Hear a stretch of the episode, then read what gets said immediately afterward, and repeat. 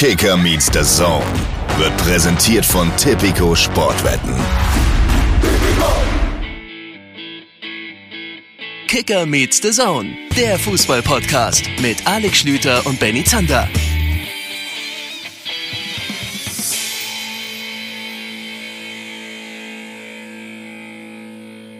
Liebe Leute, Kicker meets the Zone, kurz vor Heiligabend, ne, so ungefähr, je nachdem, was ihr für ein Empfinden von Zeit habt. Ich rufe den Mann, der für mich ist wie, ähm, ja, wie ist er denn? Wie, wie so ein Tropfen Ketchup zu so einer vertrockneten Pommes auf dem Weihnachtsmarkt. Wie so ein bisschen zu süßer Apfelmus zu so einem kleinen Kräppelchen, was zu lange in der Fritteuse drin war. Alex Schlüter. Hallo. Ich, ich klinge wie, wie dieser Investor, der, der eine Milliarde Euro in die Liga pumpt, aber es bringt eigentlich gar nichts, weil die Premier League darüber nur müde lächelt. Das bin ich für euch, wusstet ihr doch schon lange. Schönen guten Tag.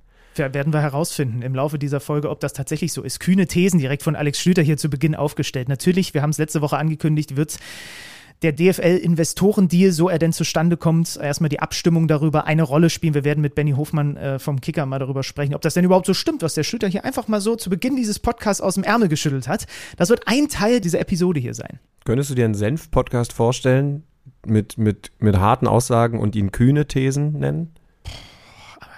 Kann auch jetzt zu anspruchsvoll sein am frühen Morgen. Ich darf ja, euch ja. sagen, ich bin im Hotel in München, während Benni Zander in seiner neuen Wohnung weiterhin auf gutes Inter- Internet wartet. Aber ähm, hey, noch, noch ist dein Bild nicht grisselig. Und das meine ich, und das meine ich negativ. Shoutout, Shoutout an die Servicewüste Deutschland auf jeden Fall. Ähm, ich glaube, wir haben uns noch nie darüber ausgetauscht, weder in den eine Milliarde Podcast-Folgen, die wir in den verschiedenen Formaten über die Jahre gemacht haben, noch privat, ob du überhaupt ein Weihnachtsmarktmensch bist. Ich weiß es einfach nicht. Ich, ich würde fast sagen, da wir uns über alles ausgetauscht haben. In, Nein. Ähm, also, weiß ich nicht. Da, ich glaube, ja, so ein findiger Hörer könnte, könnte jetzt in den ganzen Folgen wühlen und nach dem Thema, das ginge wahrscheinlich über Google mittlerweile, ne? Dass man so Audio-Wort Weihnachtsmarkt eingibt und es würde auf jeden Fall ein Treffer da sein bei unseren bisherigen Folgen. Wir gehen auf die zweihundertste Folge zu. Natürlich haben wir irgendwann mal über Weihnachtsmärkte geredet. Ich bin ein Weihnachtsmarkttyp. Absoluter Weihnachtsmarkttyp. Das hat natürlich bei mir auch mit einer gewissen Familientradition zu tun und darüber haben wir unter Garantie schon gesprochen, dass ich natürlich aus einer Weihnachtsbaum-Verkaufsfamilie komme. Das weiß ich, ja. Es sind wieder die Wochen, in denen mein Bruder zum Beispiel hart arbeitet, weil er den Betrieb meines Vaters übernommen hat. Immer wenn ich diesen Satz sage, denke ich, bin ich eigentlich dumm, dass ich als, äl- als älterer Sohn diesen Betrieb, der offensichtlich gut was abwirft, nicht übernommen habe. Aber für körperliche Arbeit bin ich halt nicht so gemacht. So, und wenn man einen Weihnachtsbaum Verkaufstyp ist, dann hat man automatisch schon mal so ein bisschen mit zum Beispiel Glühwein und auch dem ein oder anderen kulinarischen Gebäck zu tun, weil man auf den Ständen noch mal ein bisschen was anbietet. Das machen wir zumindest gerne so. Deswegen haben wir dieses Imperium in, in, im Raum Wolfsburg aufgebaut, ist doch klar. So, und dann bist du schon mal in der richtigen Stimmung und ich glaube tatsächlich, weil ich damit groß geworden bin, kann ich Weihnachtsmärkte gar nicht schlecht finden. Ich habe einen Weihnachtsmarktbesuch bislang gehabt, am vergangenen Freitag. Muss deswegen auch zu meiner Schande gestehen, das erste Spiel dieses Spieltages, Bremen, habe ich nicht gesehen. Und äh, siehst du, mir ist sogar der Gegner gerade anfallen. Gegen wen haben Bremen gespielt? Die haben in Gladbach gespielt. Gladbach, ich hab in Spiel- Gladbach, Gladbach-Bremen. habe ich nur, habe ich, sage ich ganz ehrlich, Gläserner Podcast, habe ich nur die Highlights geschaut, weil ich betrunken auf dem, auf dem Weihnachtsmarkt in Eppendorf gewesen bin. Während Benni Zander mir dann am nächsten Morgen schreibt, hab mir gerade das komplette Spiel nochmal angeschaut. Wann hat sich eigentlich unsere Professionalität so ins Gegenteil verkehrt? Ja, da würde ich an deiner Stelle mal drüber nachdenken. Wenn wir übrigens gerade schon dabei sind, vielleicht auch noch die Vorstellung, ihr habt es gelesen, der Weihnachtsbaum unter den Schiedsrichtern ist im Podcast heute hier auch noch nachher zu Gast mit äh, Deniz Aytekin, seines Zeichens zwei Komma fünfunddreißig Meter groß, wissen ja die wenigsten, zwei Komma fünfunddreißig Meter ist Deniz Aytekin groß, ähm, den werden wir also nachher... Er ist eher so eine schlanke Nordmantanne, ist übrigens der beliebteste Baum, kann ich dir sagen. Ich weiß nicht, ob Deniz das gerne hören will, aber der beliebteste Baum, und da habe ich ja dann doch als Verkäufer, habe mir über meine Schul- und Studienzeit ja jahrelang das Taschengeld damit verdient, Erfahrung gesammelt. Die meisten Leute kommen und sagen, nee, groß, aber nicht zu breit sollte er sein. Das hat Deniz Aytekin sich offensichtlich bei seiner eigenen Figur auch zu Herzen genommen. Aber so eine schlanke Nordmantanne immer noch Favoritenbaum in Deutschland Nummer eins. Der schlägt auf jeden Fall auf dem Weihnachtsmarkt kulinarisch nicht ganz so zu wie ich. Gestern zehn Sekunden auf dem Weihnachtsmarkt gewesen. Das Erste, was ich gehört habe von einem älteren Herrn, der neben mir mit äh, seiner Begleitung lief, war einfach nur wirklich das Zitat und der Satz, ähm, Da wir ja aber mittlerweile nur noch eine Generation von Mimosen haben. Das war das Erste, was ich gehört habe auf dem Weihnachtsmarkt und wusste wieder, jetzt bin ich in der echten Realität angekommen. Da wird schon wieder über die Klimakleber und sonst was diskutiert. Ist egal. Ähm, du hast also gesagt, du hast von dem Freitagabendspiel überschaubar viel, zumindest im Live mitbekommen, aber du bist ja trotzdem gewissenhaft, hast es ja nachgearbeitet. Ich habe es mir auch nachträglich, weil ich selber am Freitag anderweitig gearbeitet habe, komplett reingezogen. Ein zwei zu zwei zwischen Borussia Mönchengladbach, unserem großen Zankapfel bei K M D, und dem S V Werder Bremen, der vielleicht auch, wenn er hier und da so weitergeht, noch zu einem Zankapfel werden könnte, weiß ich nicht. Ähm, war auf jeden Fall ein kurioses Spiel. Also Bremen geht ganz früh in Führung durch Rafa Borré, siebte Minute, ähm, einmal durchs, durchs Zentrum auf rechts verlagert. Gladbach ja, ist anwesend, aber mehr waren sie, ich würde mal sagen, in der ersten halben Stunde nicht. Äh, Halbfeldflanke von Schmid, kriegt auch keinen Druck. Boré läuft Honorar im Rücken von Skelly davon und nimmt das Ding dann direkt ab. Muss auch erstmal so äh, treffen. Honorars Verhalten finde ich schon sehr frech, wenn man da nochmal drauf achtet. Also der Der ist in seinem Sichtfeld. Er läuft halt einfach nur nicht schnell genug mit ihm mit, um ihn noch aufzunehmen. Und das beschreibt diese Anfangsphase von Gladbach eigentlich perfekt. Total abwartend, passiv, führen kaum direkte Duelle. Das läuft alles irgendwie im Dauerlauf ab. Äh, sind, es fehlt mir komplett das Tempo, es fehlt mir komplett die Intensität. Ähm, wohl, wohlgemerkt, sowohl ohne Ball als auch mit. Bremen kann sich ständig total einfach befreien und lösen aus Druck, den es eigentlich gar nicht gibt. Dazu super viele Fehler von Gladbach mit Ball. Also das ist, äh, also die ersten fünfundzwanzig Minuten haben mich wirklich komplett ratlos zurückgelassen, ähm, ohne dass Bremen da jetzt total dominant gewesen ist. Aber das war so eine blutleere Vorstellung von Gladbach. Es wurde dann peu à peu ein bisschen besser.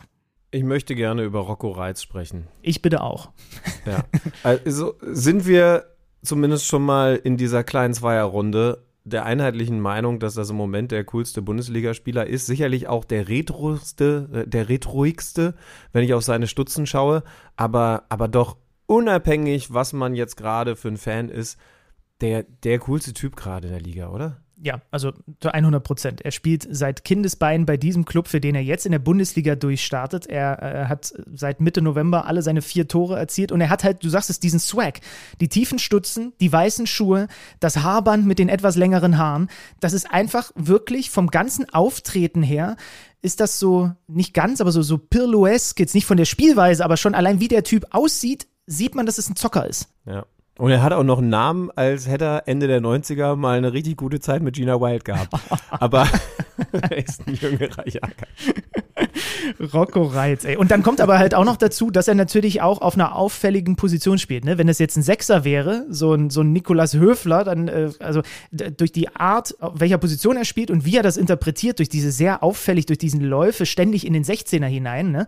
Ähm, also der bringt alles mit, um, um, um noch mehr Publikumsliebling in Gladbach zu werden, als das ohnehin gerade schon ist, weil selbst wir beide, wir haben ja nun mit Gladbach äh, nichts am Hut, wir sind ja keine Fans von diesem äh, Verein, äh, wir gucken uns das neutral an und denken uns, was das für ein, für ein geiler Dude einfach, ne?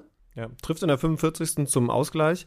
Ähm, wieder ist es eine, eine dynamische Aktion, eine Aktion, die, die du von der Position aus eben auch brauchst, um torgefährlich zu sein. Und das ist er so. Ich habe jetzt, muss ich zugeben, nicht geschaut, bei wie vielen Saisontoren er steht. Aber vier Tore, alle seit Mitte November. Ja, also das ist pornös, möchte ich fast meinen.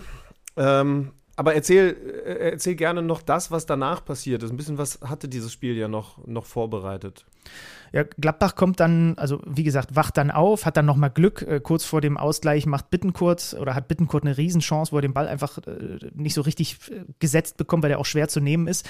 Dann eben dieser Ausgleich und nach der, nach der Halbzeitpause Gladbach wirklich viel, viel besser. Hat ganz früh einen Pfostentreffer äh, et cetera, der dann den Nachschuss da noch hält und machen in der neunundvierzigsten eben durch Rocco Reitz das zwei zu eins, drehen das Spiel, ein Ballverlust von Bremen. Netz, der das dann super macht, das Spiel schnell macht. Hack in die Tiefe, der übrigens hat mir auch gut gefallen. Ja, der bereitet beide Gladbacher Tore vor, hat noch ein paar gute weitere Aktionen drin gehabt. Erster Startelf-Einsatz.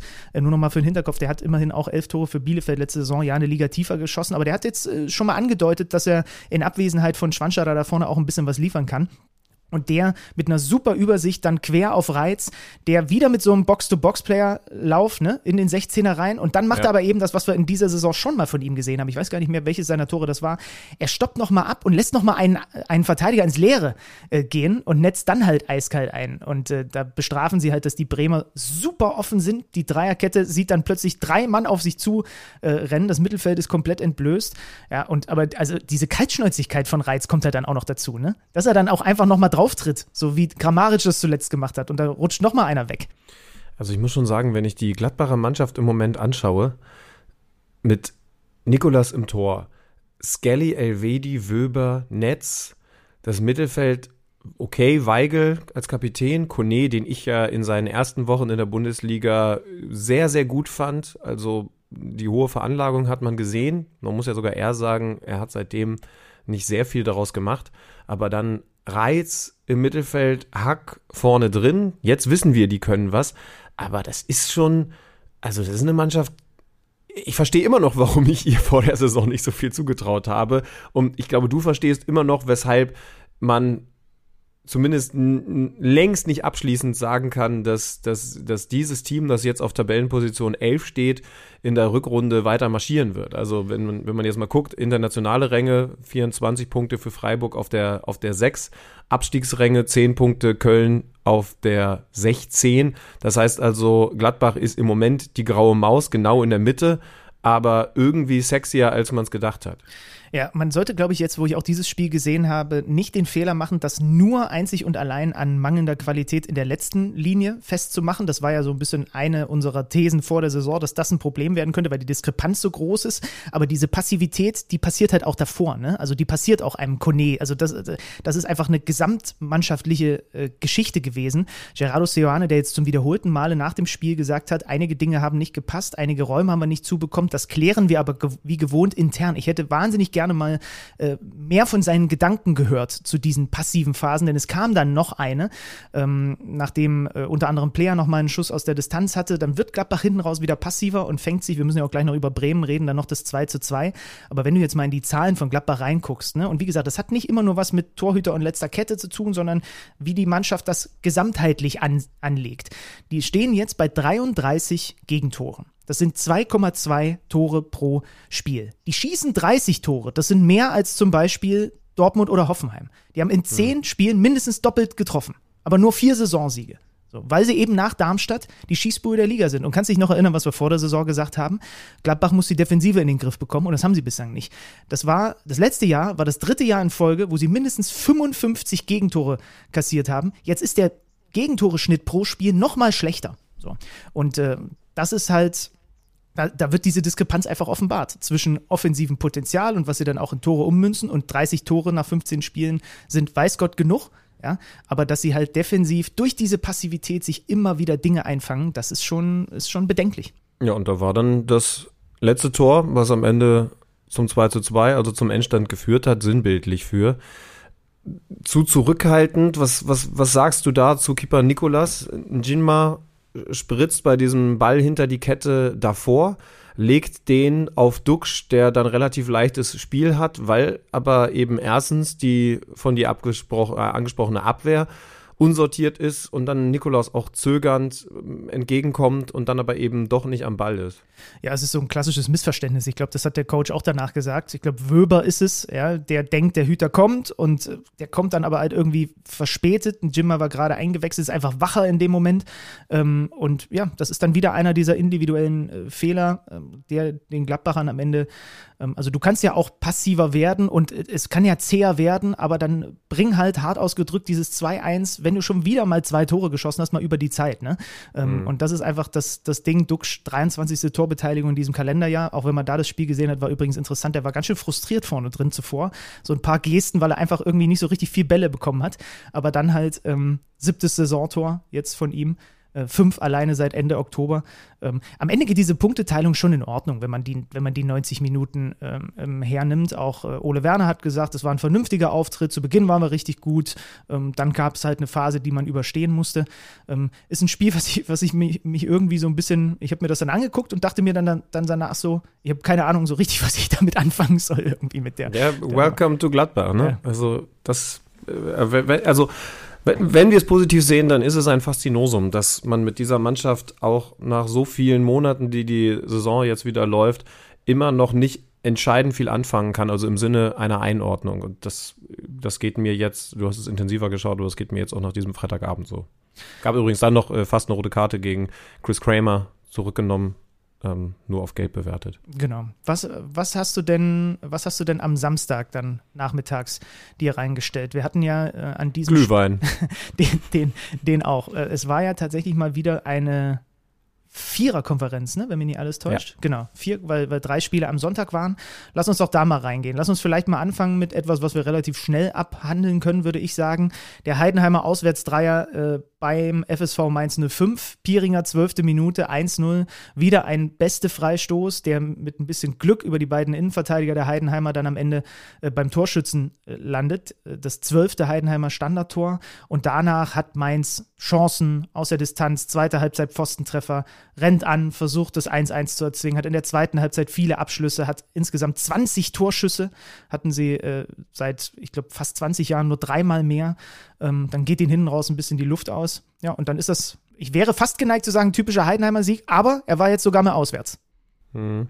fünfundsechzig Prozent Ballbesitz für die Mainzer und am Ende doch wieder kein Ertrag. Also, boah, das ist... Ähm Also das ist schon schwierig, weil das sind dann so diese Spiele, in denen umso mehr offenbart wird, was, in, was da gerade für ein Trend herrscht. Dass, dass du selbst, wenn du gelungene Offensivaktionen hast, dass dieses Tor einfach nicht triffst. Und, und jetzt muss man mal überlegen, diese Mannschaft hat meiner Meinung nach mit, mit Gruda sogar einen der Shootingstars der bisherigen Saison, also in der offensiven Position. Finde ich auch Schießt gut, trotzdem ja. nur, nur zwölf Tore.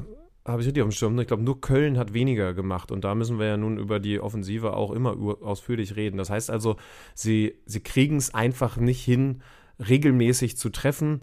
Obwohl, das wäre jetzt meine Frage, es Mannschaften gibt, die offensiv, zum Beispiel Heidenheim, rein personell schwächer aufgestellt sind als Mainz.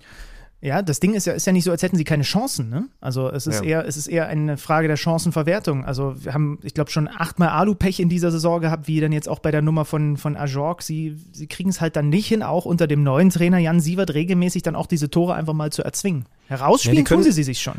Ja, die können immer noch, also Onisivo kommt in der zweiten Halbzeit von der Bank für Burkhardt. Der hat vorne angefangen mit deinem ehemaligen Liebling Ajorg. Wie gesagt, Gruda dazu, ein, ein Richter. Also, das sind, das, das sind ja gute Leute. Richter hat auch ein Riesending verknallt. Ähm, ich, ich finde tatsächlich, ich würde eher hinten schauen, dass, dass da ein Chor jetzt mittlerweile Innenverteidiger spielt. Ähm, das sind nicht so die Namen, die bislang für großes Aufsehen gesorgt haben in der Liga. Vielleicht ausgeklammert Danny Da Costa auf der Rechtsverteidigerposition.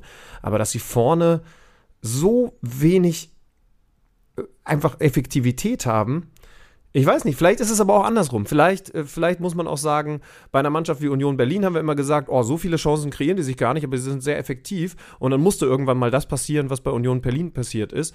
Andersrum kann man deswegen auch Hoffnung haben, dass bei Mainz irgendwann der Knoten platzt, weil sie sich ja Chancen erspielen und dann drückt man das Ding halt irgendwann mal über die Linie. Ja, man muss zur Ehrenrettung noch dazu sagen, dass sie sehr viel Verletzungspech hatten. Also Onisivo war jetzt länger raus, Burkhardt kam nach langer Verletzung zurück. Also vielleicht, ähm, vielleicht groovt sich das auch dann noch ein bisschen mehr ein, weil das dann die sind, die halt auch für ein bisschen mehr Kaltschnäuzigkeit äh, sorgen sollen. Ja, und wie gesagt, Glückwunsch an Heidenheim zum ersten Auswärtssieg der Bundesliga-Geschichte. Ja. Wenn ich Union Berlin jetzt gerade schon erwähnt habe, dann würde ich sagen, reden wir über das Auswärtsspiel der Köpenicker beim VfL Bochum. Und just in diesem Moment höre ich es ganz entfernt klopfen, denn offensichtlich will uns jemand etwas mitteilen. Ich habe noch nicht direkt eine Ahnung, was es ist, aber, aber ich vernehme, da will uns jemand wichtige Zahlen liefern. Und wichtige Zahlen nehmen wir immer.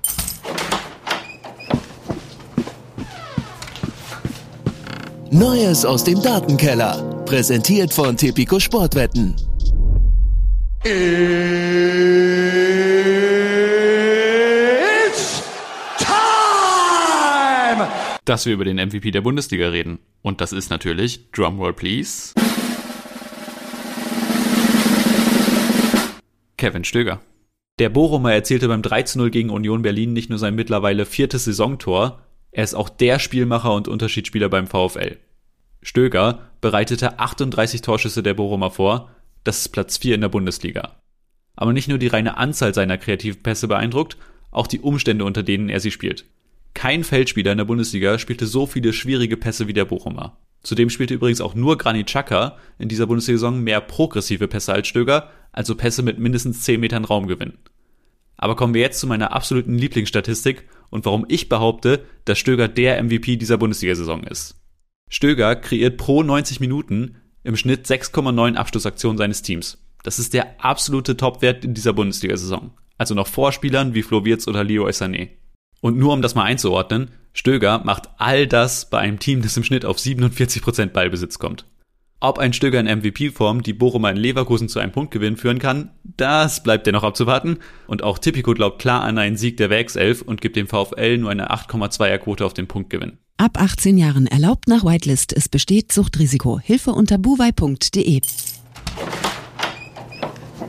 Neues aus dem Datenkeller. Präsentiert von Tipico Sportwetten. drei null am Ende für den VfL Bochum um Kevin Stöger gegen den äh, ersten F C Union Berlin. Takuma Asano in der fünfundvierzigsten plus fünf nach einer Ecke. Da war die Besonderheit, dass der bei diesem Fanprotest, über den wir nachher auch noch sprechen werden, im Zuge dieser D F L-Investorengeschichte, der einzige Spieler war, der sich gedacht hat, ey, da fliegen Schokotaler aufs Feld. Ich esse natürlich hier ein, und das hat jetzt zumindest seiner Leistung keinen, keinen Abbruch getan. Paciencia macht dann in der vierundfünfzigsten das zwei zu null nach einem langen Ball von Riemann. Typisches Bochum-Tor, Asano in die Tiefe. Antwi Ajay, ja. ne? Also das, das, das also ist so. Das war wirklich Blaupause, Bochum. Ja. Und dann äh, Stöger, äh, gerade gehört von Freddy, vom Elfmeterpunkt äh, zum drei zu null. Und Bochum muss man schon nochmal sagen, drei Siege aus den letzten sechs Ligaspielen. Unglaublich heimstark, auch wenn wir noch die letzten Heimspiele aus der vergangenen Saison mit reinrechnen. Und vor allen Dingen auch einfach eine Spielweise, also Freddy hat gerade auf, auf Kevin Stöger genauer geguckt, aber ähm, die sind, wir haben noch letztens mit Robert Klaus über diesen P P D A-Wert gesprochen, ne, um auf die Pressing-Intensität äh, zu schauen äh, und welche Teams erobern am schnellsten die Bälle zurück. So, da sind die Platz vier nach Leipzig, Dortmund und den Bayern. Ja, ähm, sie sind Platz vier bei Steilpässen. Äh, ja, sie spielen immer noch wahnsinnig viele lange Bälle, aber sie haben zum Beispiel auch die viertmeisten Torschüsse nach den Bayern, Leverkusen und Leipzig. So, das, ich finde das schon bemerkenswert, und ich finde, auch wenn ich mir das jetzt nochmal ein bisschen genauer angeguckt habe, dieses Spiel gegen echt schlechte Unioner, muss man auch sagen, das war ein klarer Rückschritt.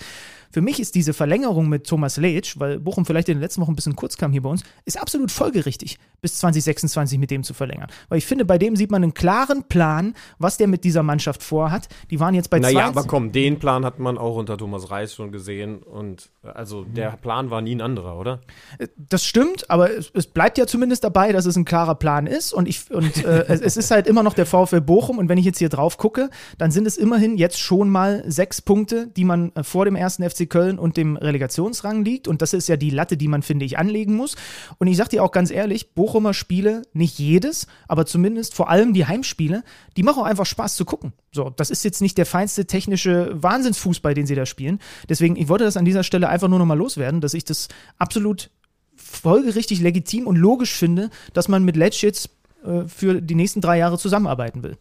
Bei dem Satz hat Xabi Alonso in Leverkusen gerade die Augenbraue hochgezogen. Also, was macht dir Spaß zu gucken? Okay, Zander, du Perversling. ähm, ich ich verstehe grundsätzlich schon, was du meinst. Ähm, ich meine, man muss bei diesem Team, deswegen ist ja richtig, Freddy, dass du dich mal zu Wort gemeldet hast und auch mal Eigeninitiative gezeigt hast. Warum denn nicht? Gibt auch über Weihnachten wieder eine extra Kruste Brot. Dieses Team spielt sehr, sehr einfachen Fußball, aber hat immerhin mit Kevin Stöger einen, der für alles andere als einfachen Fußball steht. Und deswegen kann ich schon verstehen, dass man, dass man da auch in Richtung M V P tendiert. Und du hast, ne, und du hast, wir haben ja vorhin über den Swag von Reitz gesprochen. So. Sie haben so ein paar Swag-Spieler. Riemann ist für mich auf seine Art irgendwie auch ein Swag-Spieler. Ne? Und, und Paciencia, jetzt hat zwei unglaublich schöne Tore dieses Jahr gesprochen, äh, ge- ein schöner Mann. G- geschossen und ein schöner Mann ist es auch noch dazu. Also irgendwie, ich weiß nicht, ähm, ich habe eh schon immer ein bisschen Herz für den VfB Bochum, seit, seit den neunzigern schon, seit der Darius Wosch-Zeit und später Thomas Christiansen und Darren Buckley und wie sie nicht alle hießen. Ähm, ich mochte das irgendwie immer, und deswegen, es würde mich freuen, ähm, wenn die auch in dieser Saison wieder die Klasse halten und uns ab und zu noch mit so Heimspielen mit zwei, drei eigenen geschossenen Toren verzücken. Hast du mitgekriegt, was Nena Bjelica nach dieser Niederlage gesagt hat? Und wie alarmierend findest du es, wenn der Trainer sagt, der Gegner, wie gesagt, der VfL Bochum und nicht Bayer null vier Leverkusen, war uns komplett überlegen. Wir konnten in Sachen, jetzt will ich nicht falsch zitieren, Kraft, ähm, Intensität nicht dagegenhalten. Ich finde, wenn irgendein Trainer das sagt, ist es alarmierend. Wenn es der von Union Berlin in den Mund nimmt, dann ist es umso besorgniserregender. Ich muss gestehen, dass ich jetzt nicht genau weiß, ob er damit darauf hinaus will, dass seine Mannschaft auf der letzten Rille geht oder einfach die Körperlichkeit nicht gematcht hat. Die letzte Rille könnte man sich ja damit erklären, dass sie halt einfach äh, diese, diese internationale Doppelbelastung haben. Ähm, aber einen Rani Kedira, dessen Ton habe ich noch im Ohr, der halt auch einfach gesagt hat, ja, wenn nicht jeder seinen Job erfüllt, für den er auf dem Feld steht, dann kommt sowas halt bei raus. Ne? Also es ist ja schon so, dass, es, dass der Tenor, glaube ich, nicht sein sollte, äh, wir sind nicht fit. So, und dann in Richtung Urs Fischer das Ganze nochmal äh, sich entwickelt hätte, sondern es eher so wieder, wir haben es selber verkackt war, glaube ich. Wir waren körperlich nicht in der Lage, gegenzuhalten. Ähm, äh, das hat er gesagt, auch Robin Knoche. Ne? Wir waren immer einen Schritt, äh, mhm. den Schritt zu spät. Und das ist gegen Bochum auswärts tödlich.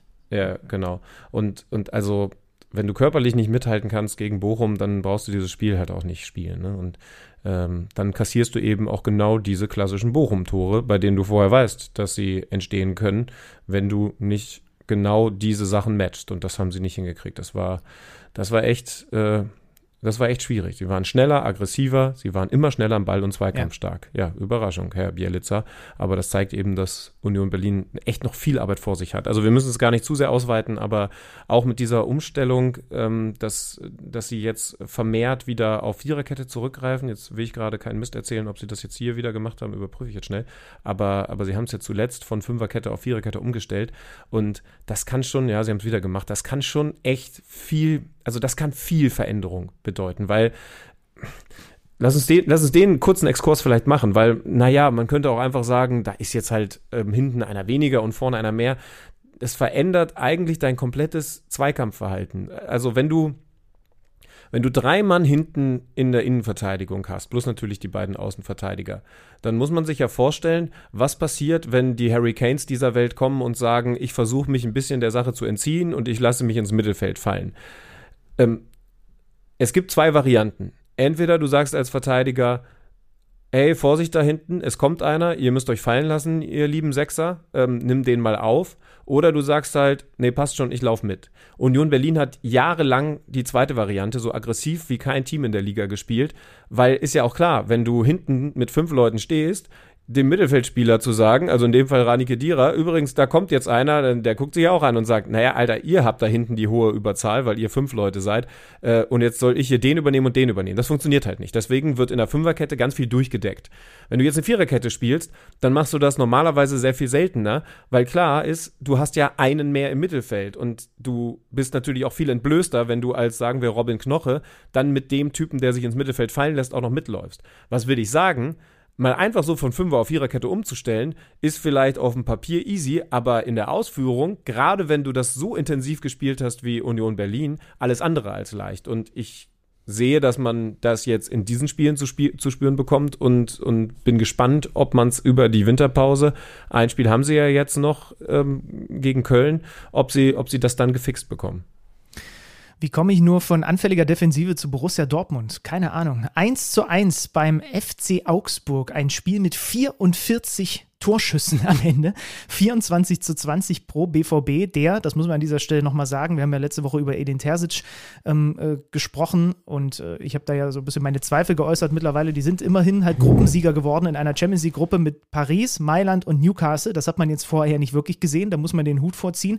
Aber es ist halt eine Mannschaft, die irgendwie zwei unterschiedliche Wettbewerbe mit zwei komplett unterschiedlichen Gesichtern in dieser Saison beschreitet, äh, bestreitet, weil das war jetzt wieder das Dortmunder Liga-Gesicht. Was bedeutet, ein Sieg aus den letzten sieben Ligaspielen, sechs von einundzwanzig möglichen Punkten haben die in der Fußball-Bundesliga zuletzt geholt. Schon eine Ansage. Ja, also ich muss dir ehrlich sagen, was ich war ja Mittwoch da, ähm, was dieses Spiel gegen Paris angeht, bei dem ich glaube, äh, gleich übrigens die Auslosung, ne? Oder ist schon ausgelost worden? Kannst du mal ich guck mal parallel währenddessen. Ja, ja.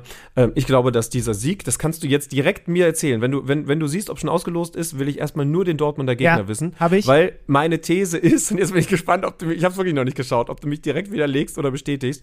Dieser erste Platz ist für den B V B wahnsinnig wichtig, weil auf Platz zwei und das hätte ja bei einer Niederlage gegen Paris genau diese Platzierung bedeutet. Auf Platz zwei abzurutschen, hätte dann einen super schweren Gegner äh, bedeutet. Jetzt glaube ich, dass folgender Gegner absolut schlagbar ist. Naja, die P S W Eindhoven um Ex-Dortmund-Trainer Peter Bosz. Das heißeste ja. Team Europas, kann das sein? Ja, Diese? ja. Die sind richtig on fire. Die anderen äh, mal eben, weil wir hören das jetzt hier wirklich gerade zum ersten Mal, ich habe es auch gerade eben erst aufgemacht, der F C Bayern hat los Glück, würde der eine oder andere sagen. Ähm, äh, es geht zu, zu Lazio Rom.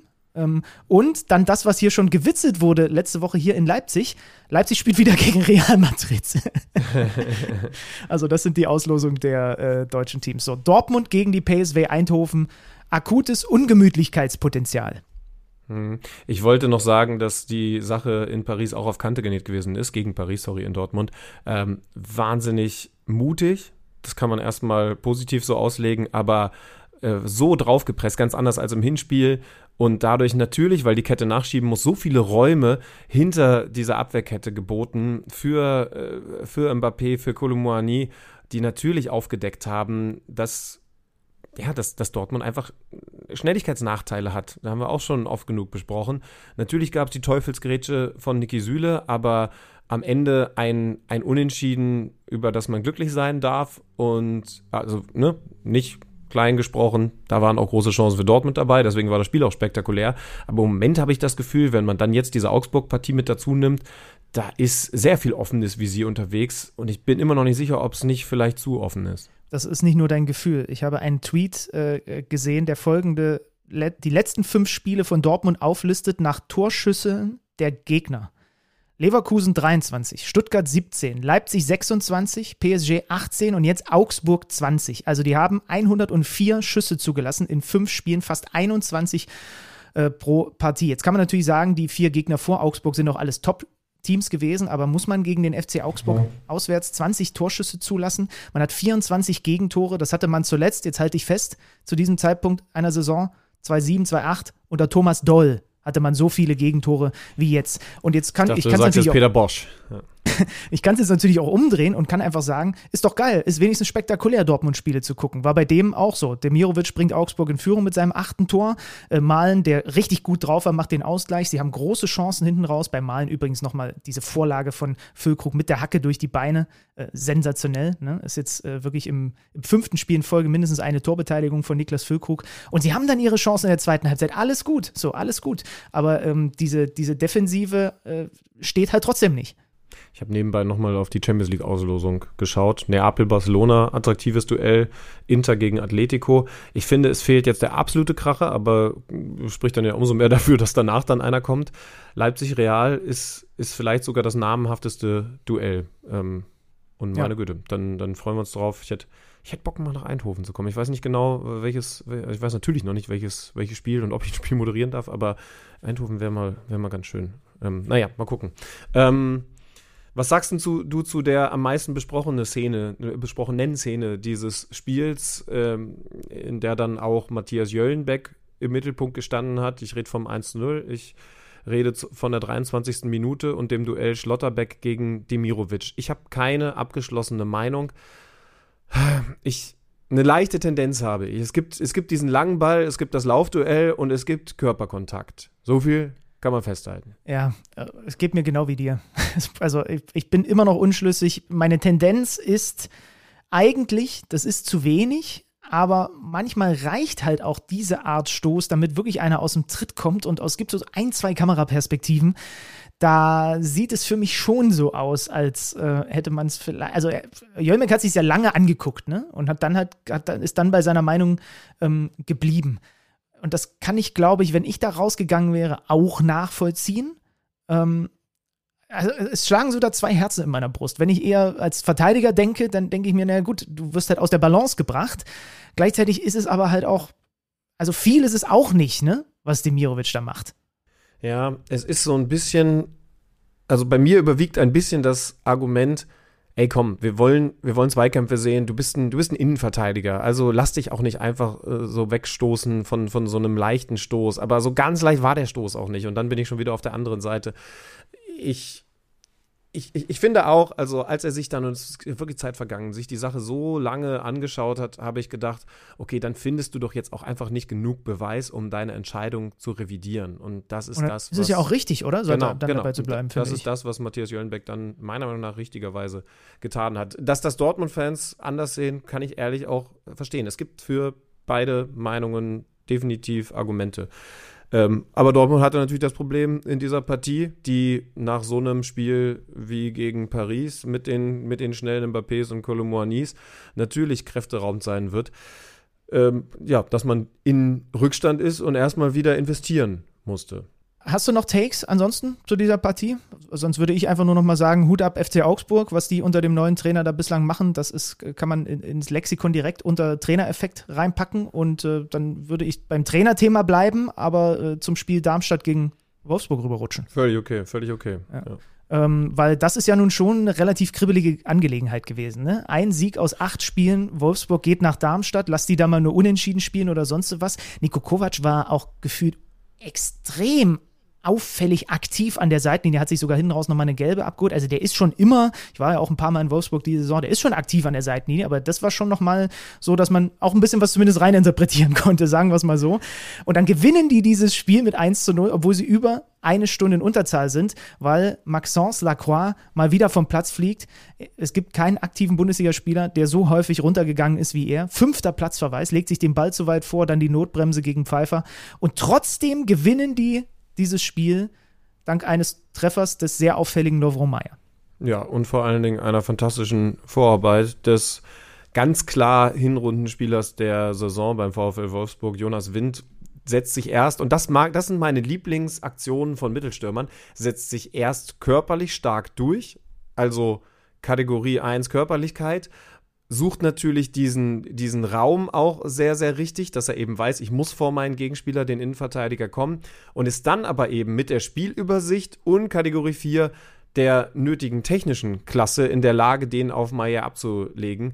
Mittlerweile sind wir bei Majer, ne? Das ist, äh, ich sag Lovro Majer einfach, als wäre ein Deutscher, als wäre Sepp Mayer. der der Majerloff. Auch das ist eine Entwicklung in dieser Saison bei K M D. Ähm, und so ist es das eins zu null. Ey, krass wichtig, überhaupt gar keine Frage. Als Lacroix an der siebenundzwanzigsten runtergeht, habe ich gedacht, okay, dann, dann ist das jetzt so ein Ding, wo man am Ende sagt, es sollte auch einfach nicht mehr sein für Niko Kovac. Jetzt soll es aber eben noch sein, mit dem kleinen Sternchen, dass es am Mittwoch gegen die Bayern geht.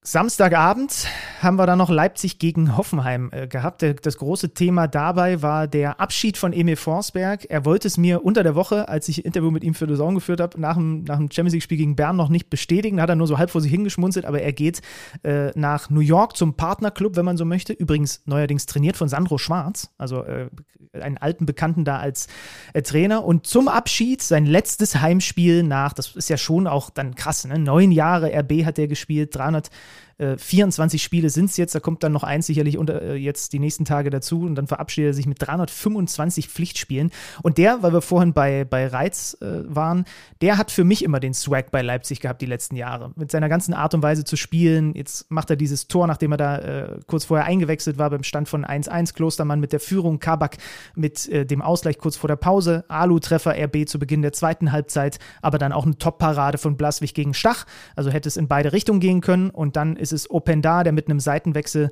äh, Forsberg findet, äh, Bülter kriegt die Lücke nicht zu und dann haut er das Ding äh, rein, Simakan dann hinten raus noch, als äh, Forsberg die Latte traf mit dem Abstauber und so gewinnt Leipzig. Das war übrigens auch eine richtig geile Aktion, ne? Nach ja, einer Ecke da auf den kurzen Pfosten, und das war ja schon fast nicht mehr der kurze Pfosten, das war ja nochmal drei Meter davor Richtung Eckfahne und er kriegt den trotzdem aufs Tor, so dass er sich ärgern muss, dass das Ding nicht zum Doppelpack selber reingeht, sondern eben äh, per Abpraller dann von Simakan reingedrückt werden muss, aber der hat im letzten Spiel nochmal so aufgedreht, dass alle sich im Stadion natürlich die Frage gestellt haben, warum geht denn der eigentlich? Aber klar ist, dass er in den letzten Wochen und Monaten, das ist das Erste, nicht mehr so viel Anteil hatte an dem, was Leipzig erfolgreich gespielt hat. Und die Frage ist natürlich, ob Leipzig vielleicht sogar nochmal nachlegt. Aber das muss ich sagen, das, das hast eher du an dein, am Mikrofon rausge- raushören können, als ich in den letzten Wochen. Naja, das ist ja auch die Frage, wie schnell dann Olmo wieder zurückkommt. Ich alles, was man so mitbekommt, ist, dass sie schon versuchen werden, die Position zu besetzen, weil es, so interpretiere ich das zumindest, auch nicht hundertprozentig geplant gewesen ist, dass der jetzt im äh, Winter geht. Man hat da über eine Verlängerung gesprochen, da ist man sich halt nicht einig geworden. Mal gucken, ob ihnen das noch um die, um, äh, um die Ohren fliegt. Werden wir, einfach, werden wir einfach beobachten oder ein Auge drauf haben, wie Alex Schlüter so schön sagt. Wir haben den Freitag besprochen, wir haben den Samstag besprochen. Ich würde sagen, bevor wir uns um den Bundesliga-Sonntag kümmern, ist es jetzt Zeit, bei unserem Stargast durchzuklingen. Alexander.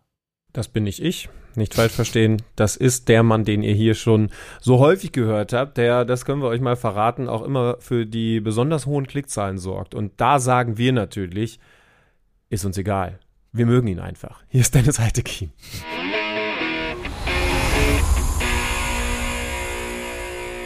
Liebe Leute, ich darf die Runde nochmal vorstellen. Ein übermüdeter Alex Schlüter, ein mittelmäßig ausgeschlafener Benni Zander. Und jetzt bin ich gespannt.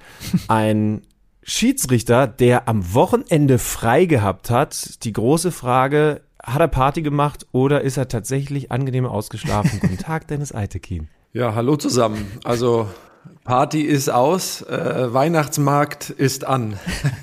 Na gut, also, das schließt sich nicht unbedingt aus. Weihnachtsmarkt. Ach so, ja, ja, das stimmt. Also da gab es ein paar zumindest, die haben zu viel Glühwein getrunken. Das habe ich auch festgestellt. Aber wir waren sehr brav unterwegs, sagen wir es mal so.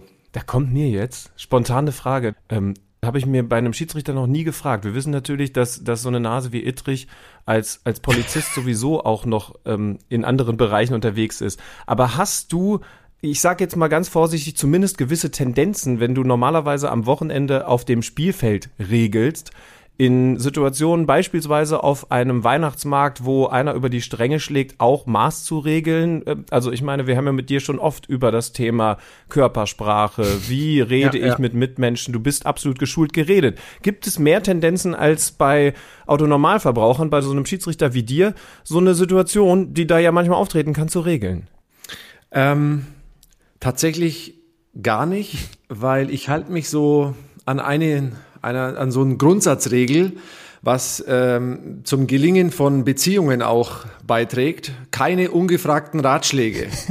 Also wenn man das einhält, äh, dann, dann kommt man eigentlich auch mit Leuten ganz gut zurecht. Und ich möchte jetzt nicht auch, äh, egal ob auf Weihnachtsmärkten oder sonst wo, irgendwie anfangen zu schlichten oder irgendwelche Ratschläge geben. Deswegen halte ich mich da eher zurück und versuche, ähm, den Moment zu genießen. Das war tatsächlich mal ganz entspannt, wenn man da so, ja, wenn man, wenn man weiß, man hat jetzt irgendwie das ganze Wochenende frei.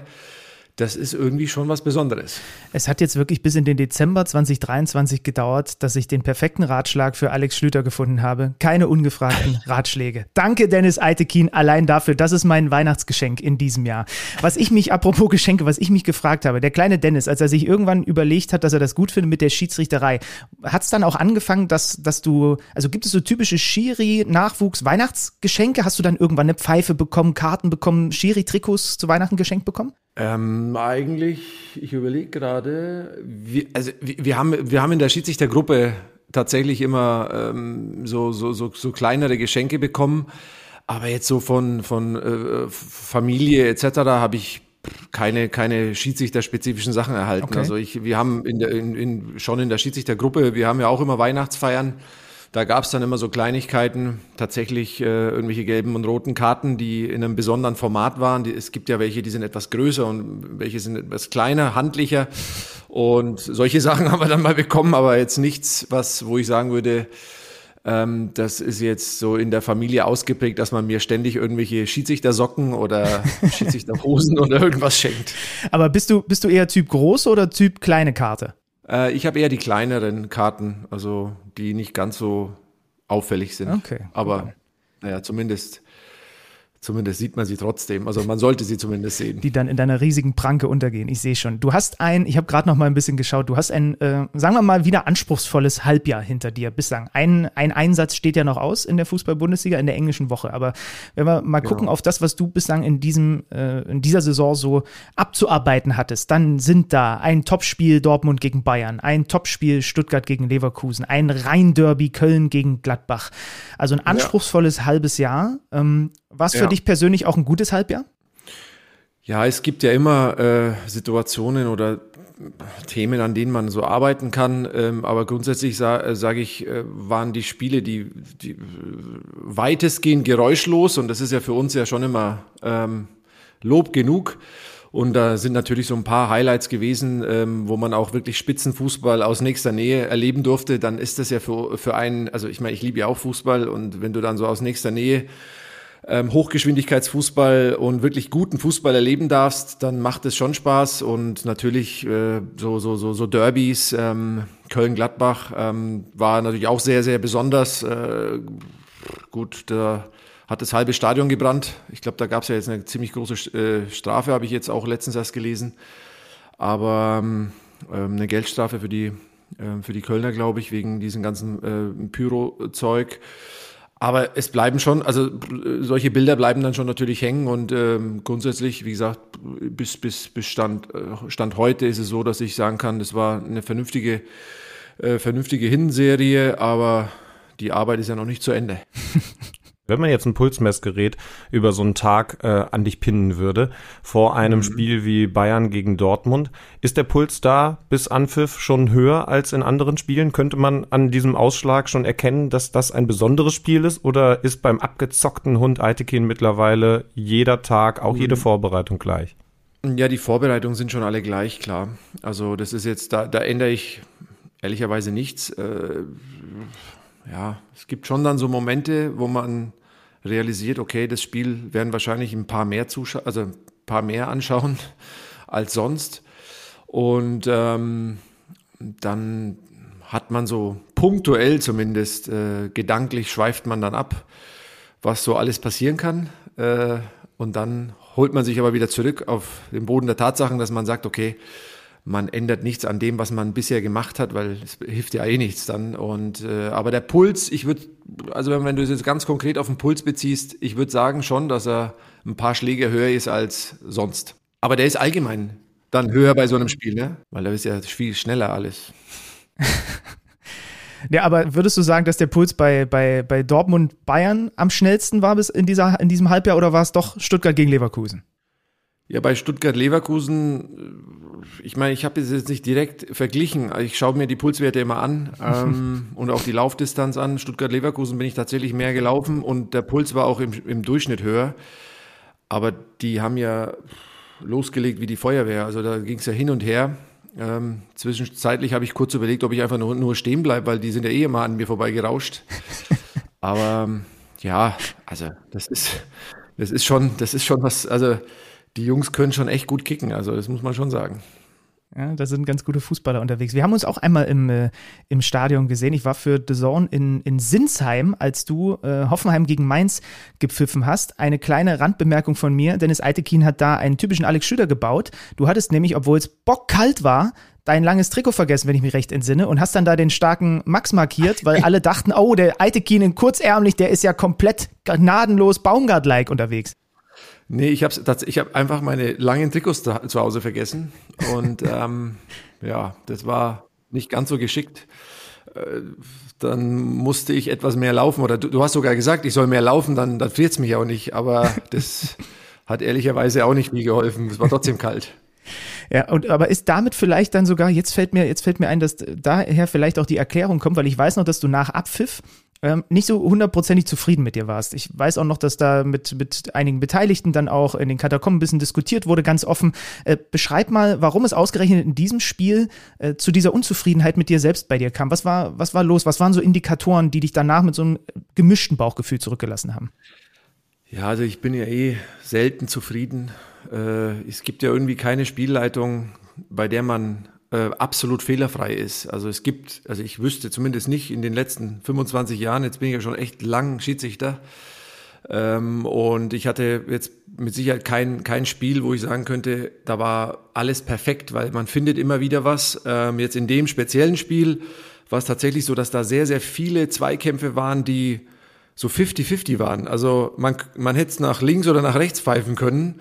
Und dann wirst du als Schiedsrichter auch nicht äh, sicherer, wenn du dann dir denkst, macht man, also, also es waren ganz bizarre Zweikämpfe auf jeden Fall, das ist dann halt mal drin. Und wenn dann so ein bisschen ähm, eine gewisse Unsicherheit aufkommt, dann, dann, ja, multipliziert sich das, und am Ende war ich dann halt einfach unzufrieden. Ähm, jetzt, wir waren natürlich froh, dass wir jetzt keine spielentscheidenden äh, Szenen dann falsch bewertet haben, aber trotzdem denkst du dir dann und analysierst du dann so ein Spiel auch im Nachgang und schaust dir die Zweikämpfe an und dann siehst du dann mal da mal einen Zweikampf, der, der nicht ganz äh, richtig gelöst worden ist von uns. Und äh, das sind halt, ja, da, da geht man halt in die Details. Ich will da einfach nicht jetzt einfach drüber gehen und sagen, das, ja, wir haben, wir haben das Spiel hinter uns und alles andere ist mir egal, sondern wir wollen ja auch aus diesen schwierigen Szenen, aus diesen fifty-fifty-Szenen auch unsere Lehren ziehen. Und das ist eigentlich die, die Arbeit, die letztendlich dann auch ähm, ja, notwendig ist, um, um beim nächsten Spiel im Optimalfall die richtige, also alles besser zu machen. Kommt dir sofort in den Kopf, wenn ich dich frage, dein schwierigster Pfiff in dieser Saison, war er vielleicht sogar in dem Spiel, war er irgendwo anders? Hast du den sofort präsent? In dieser Saison? Ja, meinetwegen auch in diesem Jahr, oh. Wir sind ja am Ende von zwanzig dreiundzwanzig. Ja, ich überlege gerade, so generell kann ich jetzt nicht sagen, dass es, ähm, also es gibt ja sehr viele Spiele, die, wo es um sehr viel geht, aber jetzt in zwanzig dreiundzwanzig würde ich jetzt sagen, also das Spiel am vorletzten Spieltag Bayern-Leipzig, wo es um, ja an sich schon auch um dreiunddreißigsten Spieltag Bayern-Leipzig, wo es schon eigentlich auch um die deutsche Meisterschaft ging, letzter Spieltag äh, dann, äh, wo, wo ja Dortmund dann zu Hause gespielt hat gegen Mainz und die Münchner auswärts in Köln.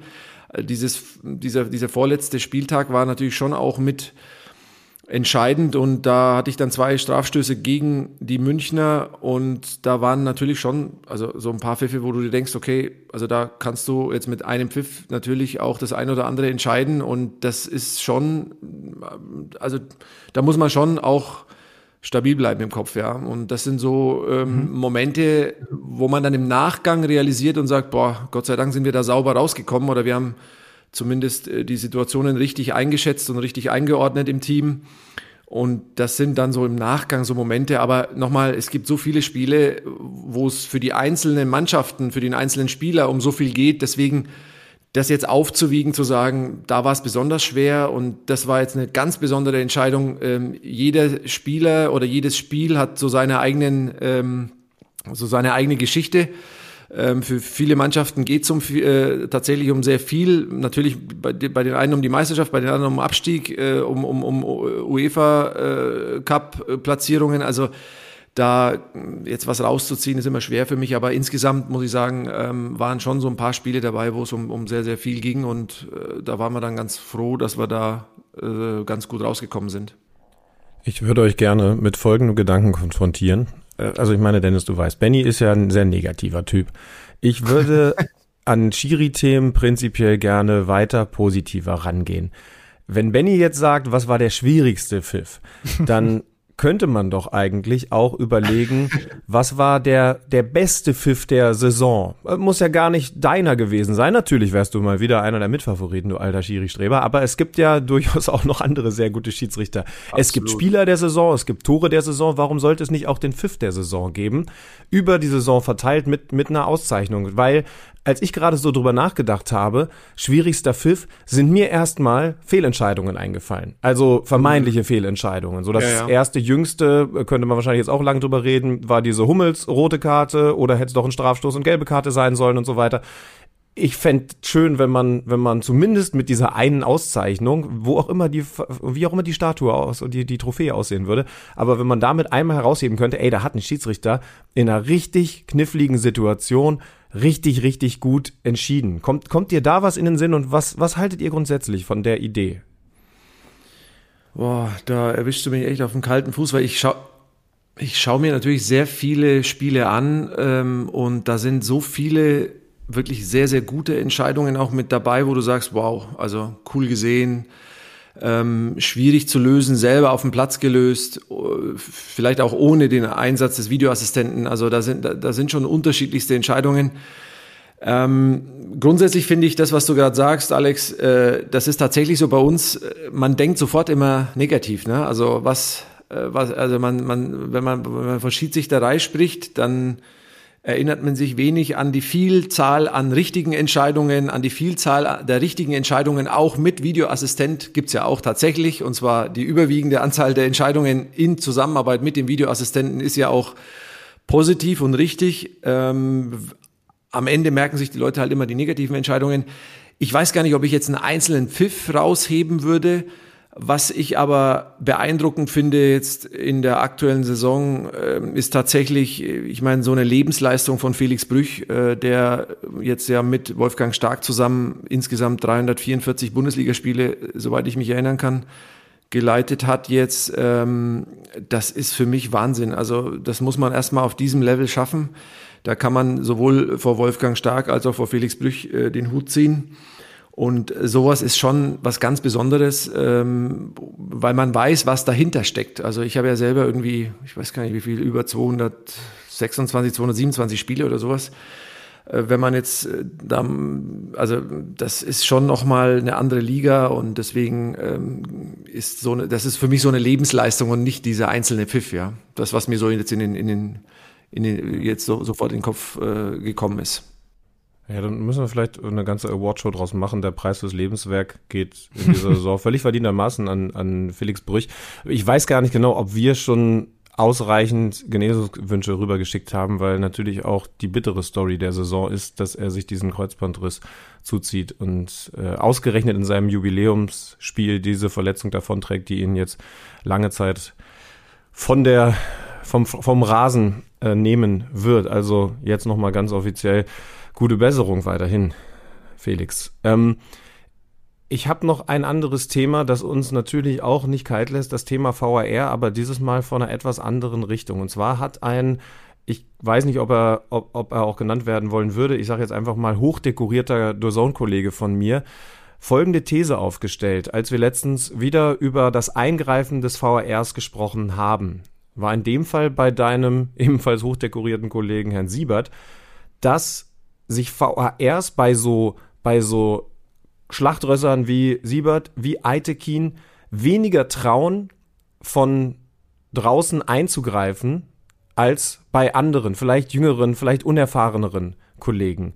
Hm. Kannst du mit der These was anfangen? Kannst du sie widerlegen? Ich habe ehrlich gesagt vorher nie drüber nachgedacht, aber es wäre ja zumindest menschlich, dass man sagt, oh, also dem Aytekin jetzt hier über, über den Mund zu fahren, das ist vielleicht eine Sache, die ich mir einmal mehr überlege, als beim sechsundzwanzigjährigen, der mhm. erst sein viertes Bundesligaspiel pfeift.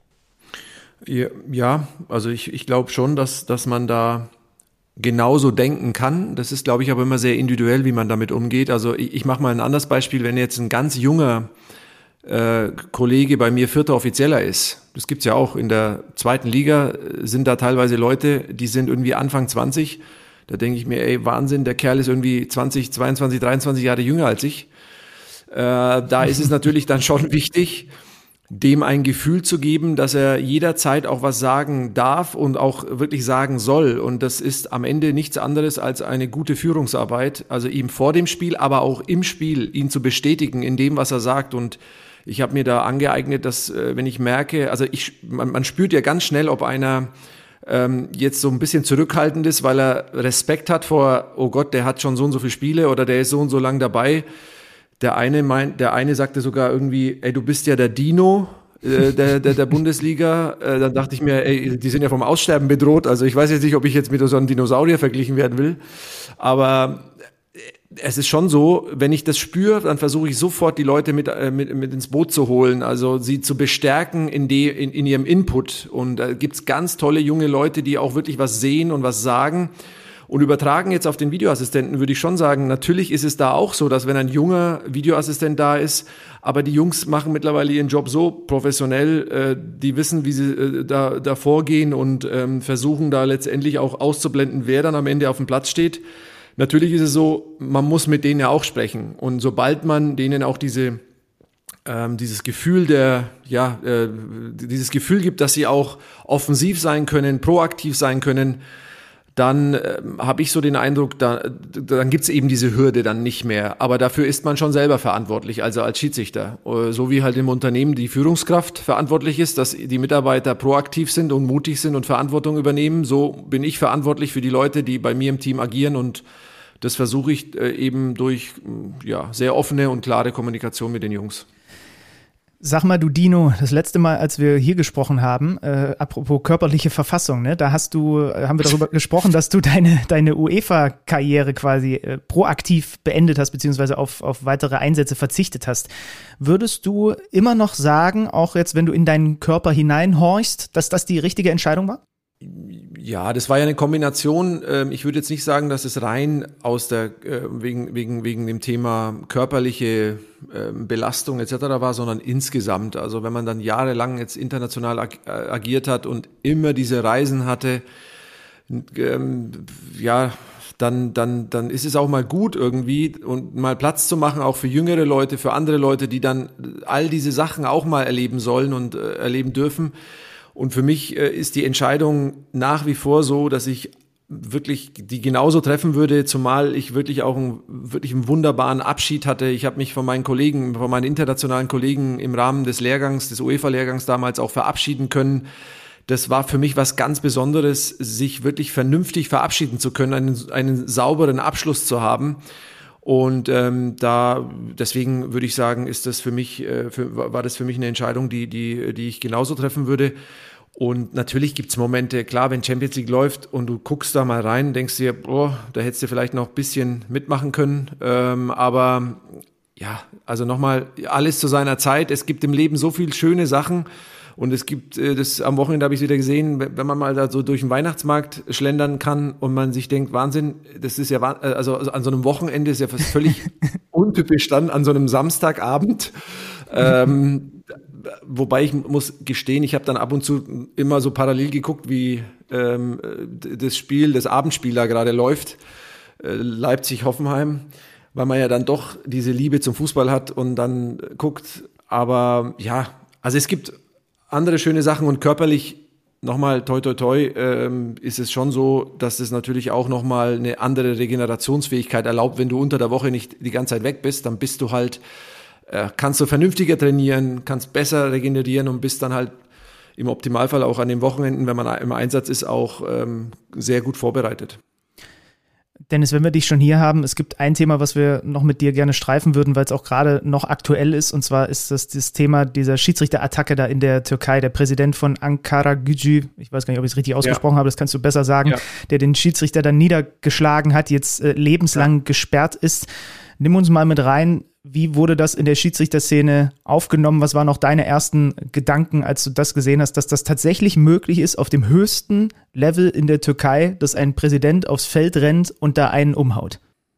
Also ich war wirklich sprachlos, sprachlos deswegen, also ich, ich lag ich lag irgendwie schon im Bett und habe dann so im Handy so Nachrichten angeguckt und dann kam diese Nachricht durch den Ticker und dann habe ich tatsächlich diese furchtbaren oder diese schrecklichen Bilder auch gesehen, wie der, dieser Kollege niedergestreckt wurde, den ich ja auch persönlich kenne. Und ähm, ich habe dann sofort auch einen Kollegen, der in Ankara lebt, direkt angepinkt. Ähm, ein ehemaliger Schiedsrichterkollege, Bülent Yildirim, hat habe ihm kurz gefragt, ob er denn irgendwie was Näheres weiß, wie es ihm geht, und äh, habe dann schon die Info gehabt, dass er bei ihm im Krankenhaus war und alles soweit okay ist. Aber es ist wirklich, mir Mir fehlen bei so einer, also auf diesem Niveau von einem Präsidenten so eine Attacke jetzt, ich meine, es ist ja bei keinem zu entschuldigen, wenn einer körperlich jemanden angreift, aber auf diesem Niveau und ein Präsident, der sowas macht, ich weiß nicht, ob da so eine lebenslange Sperre ausreichend ist oder ob man da nicht generell auch überlegen muss,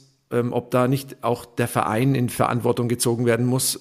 Aber für mich ist das, das ist ein ganz furchtbares Bild. Was sollen, was sollen dann die Schiedsrichterkollegen in den unteren Ligen in der Türkei oder auch hier? Das hat ja, das war ja weltweit letztendlich diese, die, die, die, die Ausstrahlung, die Auswirkung ist ja weltweit. Was sollen dann Leute, die am Wochenende, am Wochenende Kollegen, die am Wochenende in unteren Ligen agieren, wie sollen die sich dann schützen? Oder wie? Also das war für mich wirklich so schrecklich, dass ich mir gedacht habe, Wahnsinn. Ich muss ehrlich sagen, wenn mir das passieren würde, ich wüsste nicht, was ich da mache. Der Kollege hat auch kurz überlegt, wohl ganz, also gänzlich aufzuhören, aber Gott sei Dank hat er wohl die Entscheidung, also ich glaube, der macht weiter, was ich auch absolut gut finde, weil es ein hervorragender Schiedsrichter ist und ein ganz, ganz wunderbarer Mensch auch. Aber das ist wirklich schlimm. Also deswegen ähm, weiß ich auch nicht, wie man, wie man, warum, warum Menschen Also bei aller Emotion und selbst wenn es da eine Fehlentscheidung gegeben hätte, das ist ja trotzdem kein rechtsfreier Raum, und aber so ist es eben. Ja, was ich, was ich schon auch krass finde, also der hat ja durchaus einen längeren Weg aufs Spielfeld zurückgelegt. Wenn, wenn ich richtig informiert bin, ist er, ist er von oben von der Tribüne runter. Das heißt also, der hatte mindestens fünf, sechs Momente, in denen er in seinem offensichtlich leicht eingeschränkten Gehirn nochmal hätte sagen können, ist das richtig, was ich hier gerade vorhabe? Und er hat offensichtlich jedes Mal einen Haken gesetzt und gesagt, okay, ich gehe da jetzt auf den Platz hin. Das finde ich unglaublich. Und die große Frage ist natürlich, ist es denn wenigstens bei all der Schrecklichkeit, die es da zu sehen gegeben hat, die Spitze des Eisbergs, oder welche, welches Gefühl hast du? Denn wir haben es in Amateurligen leider erleben müssen. Wir haben es jetzt zum ersten Mal, wie er gesagt hat, auf höchstem Level erlebt. Ist das jetzt, so, so schlimm das gewesen ist, wenigstens die Spitze des Eisberges oder doch nur der, der Trend, der sich fortgesetzt hat? Ich meine, die Frage ist ja, die Spitze des Eisbergs, also was muss, also was muss denn noch passieren, ne? Also jetzt am Wochenende habe ich ja von dem Kollegen Ittrich gesehen, der wurde dann, also die Leute glauben ja bei Instagram oder bei, bei, bei anderen Social Media Kanälen, dass das rechtsfreier Raum ist, die beleidigen da, den, dem, dem, Pat, dem Patrick haben sie irgendwie geschrieben, ich bring dich um oder irgendwie sowas, also das ist alles so, ich weiß nicht, wo, also leider Gottes sterben die Idioten nicht aus, die vermehren sich irgendwie, und, ähm, und ich weiß auch nicht, was man, was man da tun kann.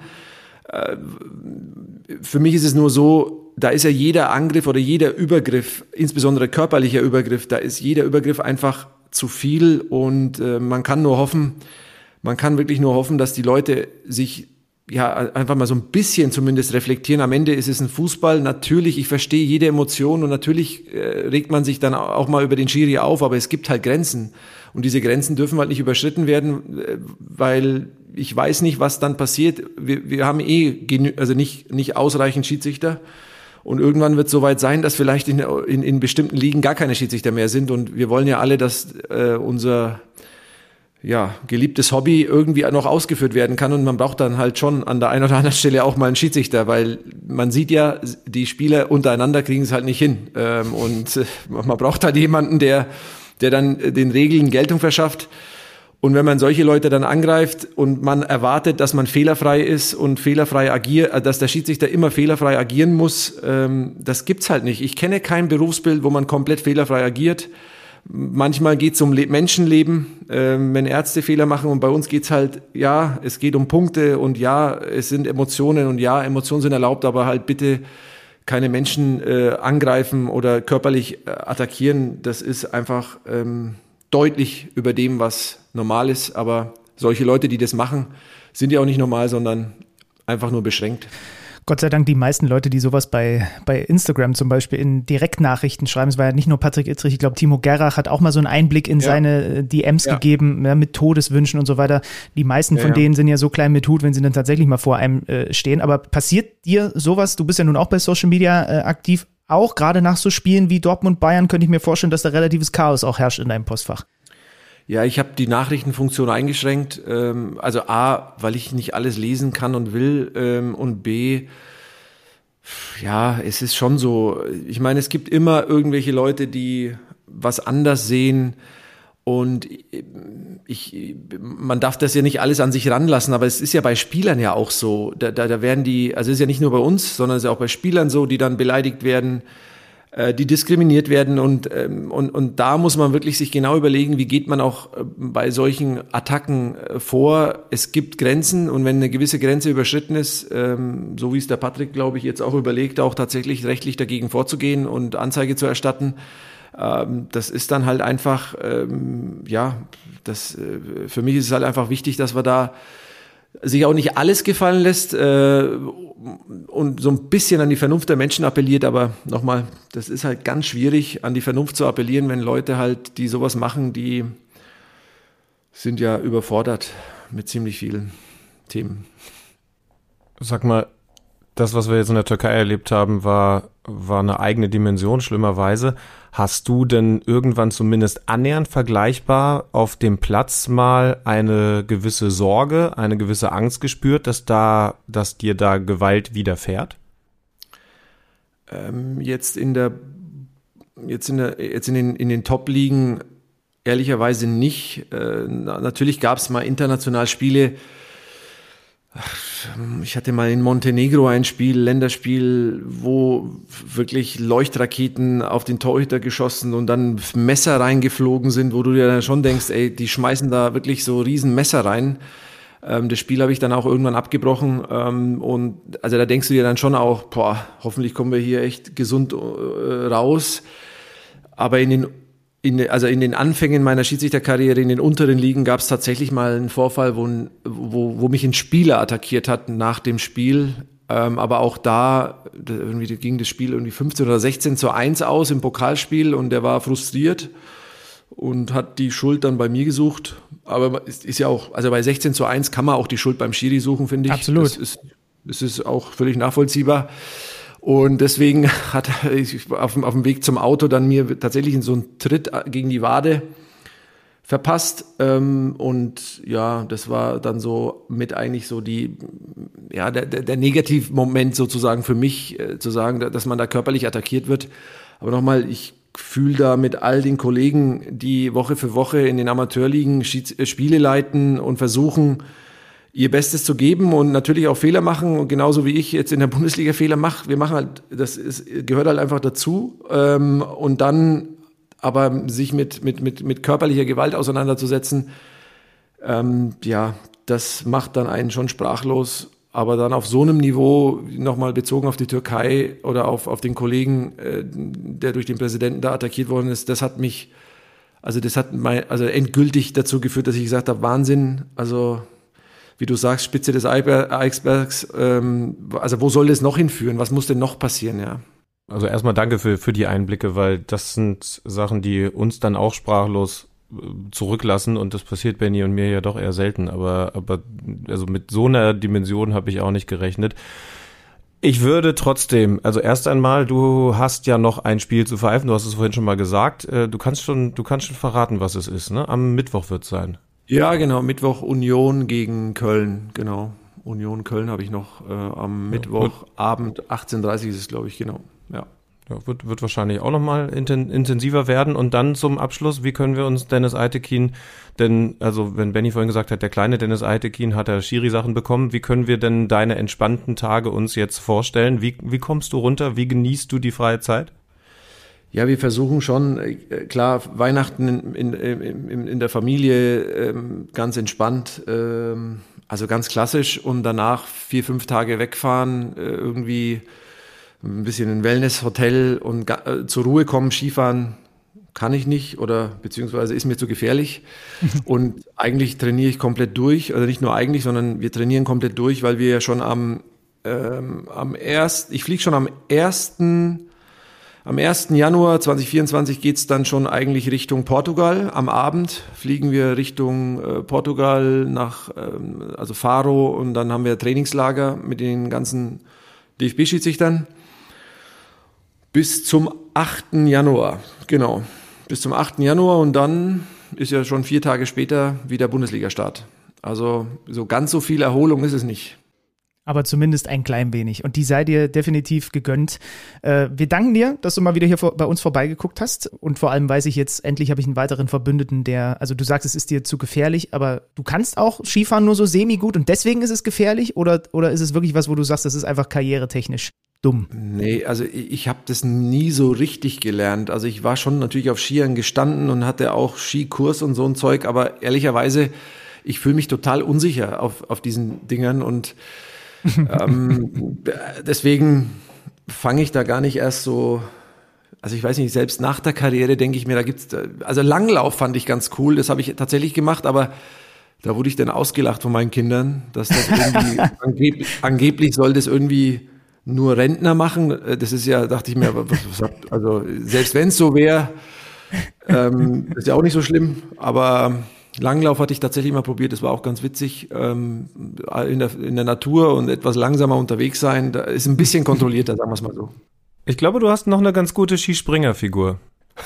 Skispringer, aber da, ja, ich weiß nicht, sind die nicht so, die müssen ja leicht sein und ganz weit, um weit zu fliegen oder wie, wie ich weiß, ich weiß gar nicht, wie das, wie, was die da so. Sind die nicht klein und wahnsinnig dürr? Doch, doch, ja, ja. Also das war schon noch ein verstecktes Kon- Kompliment. Ja, naja, ich weiß nur, dass ich keine, ich habe, ich habe, jetzt in der Hinserie habe ich nur immer wieder mal so Spieler gesehen, die ihre Stutzen so aufgeschlitzt haben. Und dann habe ich da äh, und dann habe ich mal gefragt, warum die das machen. Und dann hieß es plötzlich, ja, sie machen das, weil dann die Waden, da, dann kommen keine Wadenkrämpfe et cetera. Also diese physiologische Komponente bei Spielern, also dass da die Waden da anscheinend in Krämpfe geraten, sonst was. Solche Probleme habe ich nicht, weil ich keine Waden habe. Also äh, insofern weiß ich jetzt nicht, wie beim Skispringer, was der für physiologischen Voraussetzungen, optimale physiologische Voraussetzungen hat. Aber naja. Alright, also wir sagen ganz lieben Dank für deine Zeit, wünschen nochmal ein äh, möglichst stressfreies Spiel am Mittwoch und sehen und hören Danke. Uns im neuen Jahr. Genießt die Vorweihnachtszeit, genau. Zumindest ein bisschen Erholung. Danke, Dennis. Danke, euch alles Gute und schöne Weihnachten.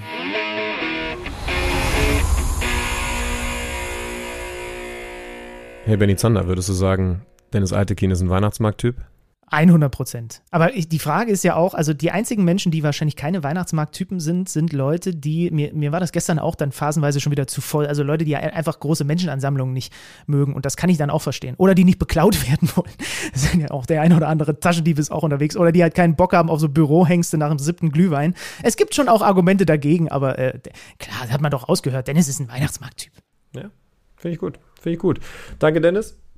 Wir werden ihn mal wieder anrufen in den nächsten Wochen. So viel können wir schon versprechen. Und es gibt ja auch immer, es gibt ja auch immer Themen. Wobei, man muss ja schönerweise sagen, also diese Szene in Dortmund war ein Aufreger.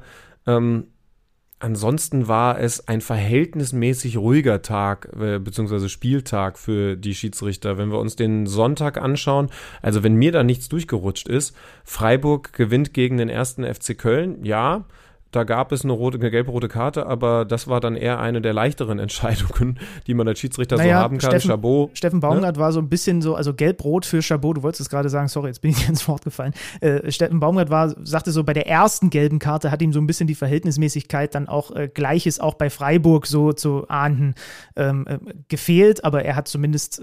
Äh, wäre aber auch komisch gewesen, wenn er da bei diesem Laufduell mit Höhler gesagt hätte, das ist ja niemals gelb-rot für Chabot. Ja, ich finde es ich find's bei gelb-roten tatsächlich immer so ein bisschen schwierig, nochmal auf die erste gelbe zu sprechen zu kommen, weil trotz alledem kannst du natürlich mit einer gelben Karte so eine Partie auch einfach beenden und dass er die Grätsche mit so viel Risiko ansetzt, Thema Grätschen und das Risiko bei Grätschen hatten wir jetzt bei Dortmund unter der Woche bei dem Champions-League-Spiel sehr, sehr groß ähm, mit Edin Terzic besprochen, das ist einzig und allein ihm vorzuwerfen und wenn er das dann da tut, mit dem Wissen, er hat diese gelbe Karte, ob jetzt völlig berechtigt oder leicht überzogen gesehen, dann darf er das nicht tun und ich finde, dann ist der, also man kann das ja anmerken, gar keine Frage, aber dann, dann ist der Schiedsrichter mal definitiv nicht der Hauptschuldige. Natürlich von besonderer Brisanz, weil bis dahin das Spiel halbwegs ausgeglichen gewesen ist und danach zwei Tore für Freiburg fallen. Das Wichtige logischerweise das eins zu null in der zweiundsiebzigsten weil der Gregor einfach in Form gekommen ist. Was hat der Dinger verknallt in der ersten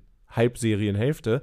Und jetzt trifft er und trifft er, steht dann auch mal richtig, macht aber eben dann die entscheidenden Aktionen auch mit der nötigen Ruhe, macht das eins zu null und dann geht's nochmal rauf und runter. Freiburg verpasst mit den letzten Kontern, also ich sag mal mit den fast letzten Kontern, die Entscheidung herzustellen. Dadurch gibt es dann sogar auf der anderen Seite auch nochmal gefährliche Aktionen. Und eigentlich ist ja Fußball so, auch wenn das nicht in einem Gesetzbuch steht, aber eigentlich sind die Gesetze so, dass dann Köln irgendwie noch so ein Ding macht. In dem Fall ist es aber genau das Gegenteil. Freiburg kriegt doch nochmal die Chance und das war auch wieder richtig gut von Gregoritsch. Hast du die Szene vor Augen? Ja, ja. Diese, diese Flanke, nicht einfach hart irgendwie in die Mitte, wo man jetzt auch sagen würde, ja, super schlau, weil da ist es, äh, da kann immer ein Schienbein dran sein, notfalls vom Gegenspieler. Nee, der macht es mit Gefühl auf den Kopf von Salai, der das zwei zu null in der neunzigsten plus fünf zum Endstand einköpft. Hatte vorher schon den Pfosten getroffen, sehr, sehr auffällig. Trotzdem, Steffen Baumgart hat gesagt, bis zum, bis zum Platzverweis, so wie du es auch gesagt hast, war es ausgeglichen und er hat gesagt, ich habe heute mehr von dem Fußball gesehen, den ich in den letzten Spielen vermisst habe. Wir sind vier aggressiver angelaufen, wir hatten ein höheres Tempo, dann ist natürlich doppelt und dreifach bitter, wenn du dann äh, auch in Unterzahl gerätst und dann rutscht auch noch ne, der, der Kilian da weg. So fällt ja eigentlich dieses null eins. Aber gut, ähm, trotz alledem, Steffen Baumgart kann offenbar einige positive Dinge äh, aus diesem Spiel auch noch mit rausziehen. Das war das erste Sonntagsspiel. Dann gab es, habe ich mich sehr drauf gefreut, war dann aber doch eine relativ klare Angelegenheit. Leverkusen gegen, gegen Frankfurt. Leverkusen in beiden Halbzeiten mit frühen Toren. Boniface, ein Trappfehler, hat er auch selber gesagt, den nimmt er auf seine Kappe.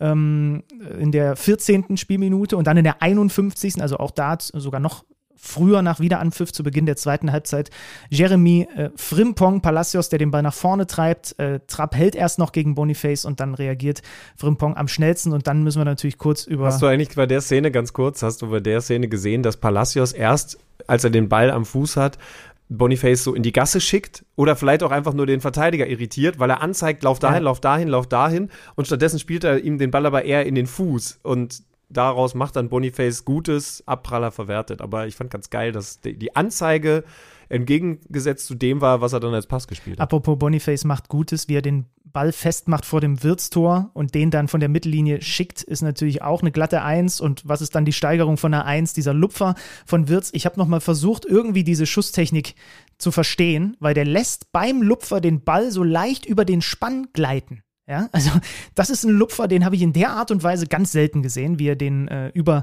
über Trapp im Tor unterbringt. Das ist natürlich ein Weltklasse-Tor. Die, äh, übrigens, Boniface hat die letzten drei Wirtstore alle vorbereitet. Also in dem Fall jetzt auch wieder das. Aber der, also ich glaube, manchmal ist doch Xabi Alonso, und der ist ja nun weiß Gott nicht schlecht am Ball gewesen, muss doch im Training oder in den Spielen sich auch denken, auch bei, was war denn das zuletzt? Wirtz hatte doch gegen Stuttgart so ein Dribbling, ne, über das halbe Feld. So, da muss doch selbst Xabi Alonso sich denken, okay, das ist jetzt schon... Schon, und der hat ja, ist schon krass, was der da macht. Ich glaube schon, dass er sich das denkt. Also Xabi Alonso hat viele gute Fußballer gesehen, aber entsprechend Gespür für tolle Aktionen und die liefert Flo Wirtz äh, regelmäßig. Übrigens meine These, kannst du mich drauf festnageln, Victor Boniface ist doch, das ist noch nicht die These, jetzt auch beim Afrika Cup, ne? Ist ja das große Leverkusen-Problem ja. im, äh, zu Beginn des kommenden Jahres.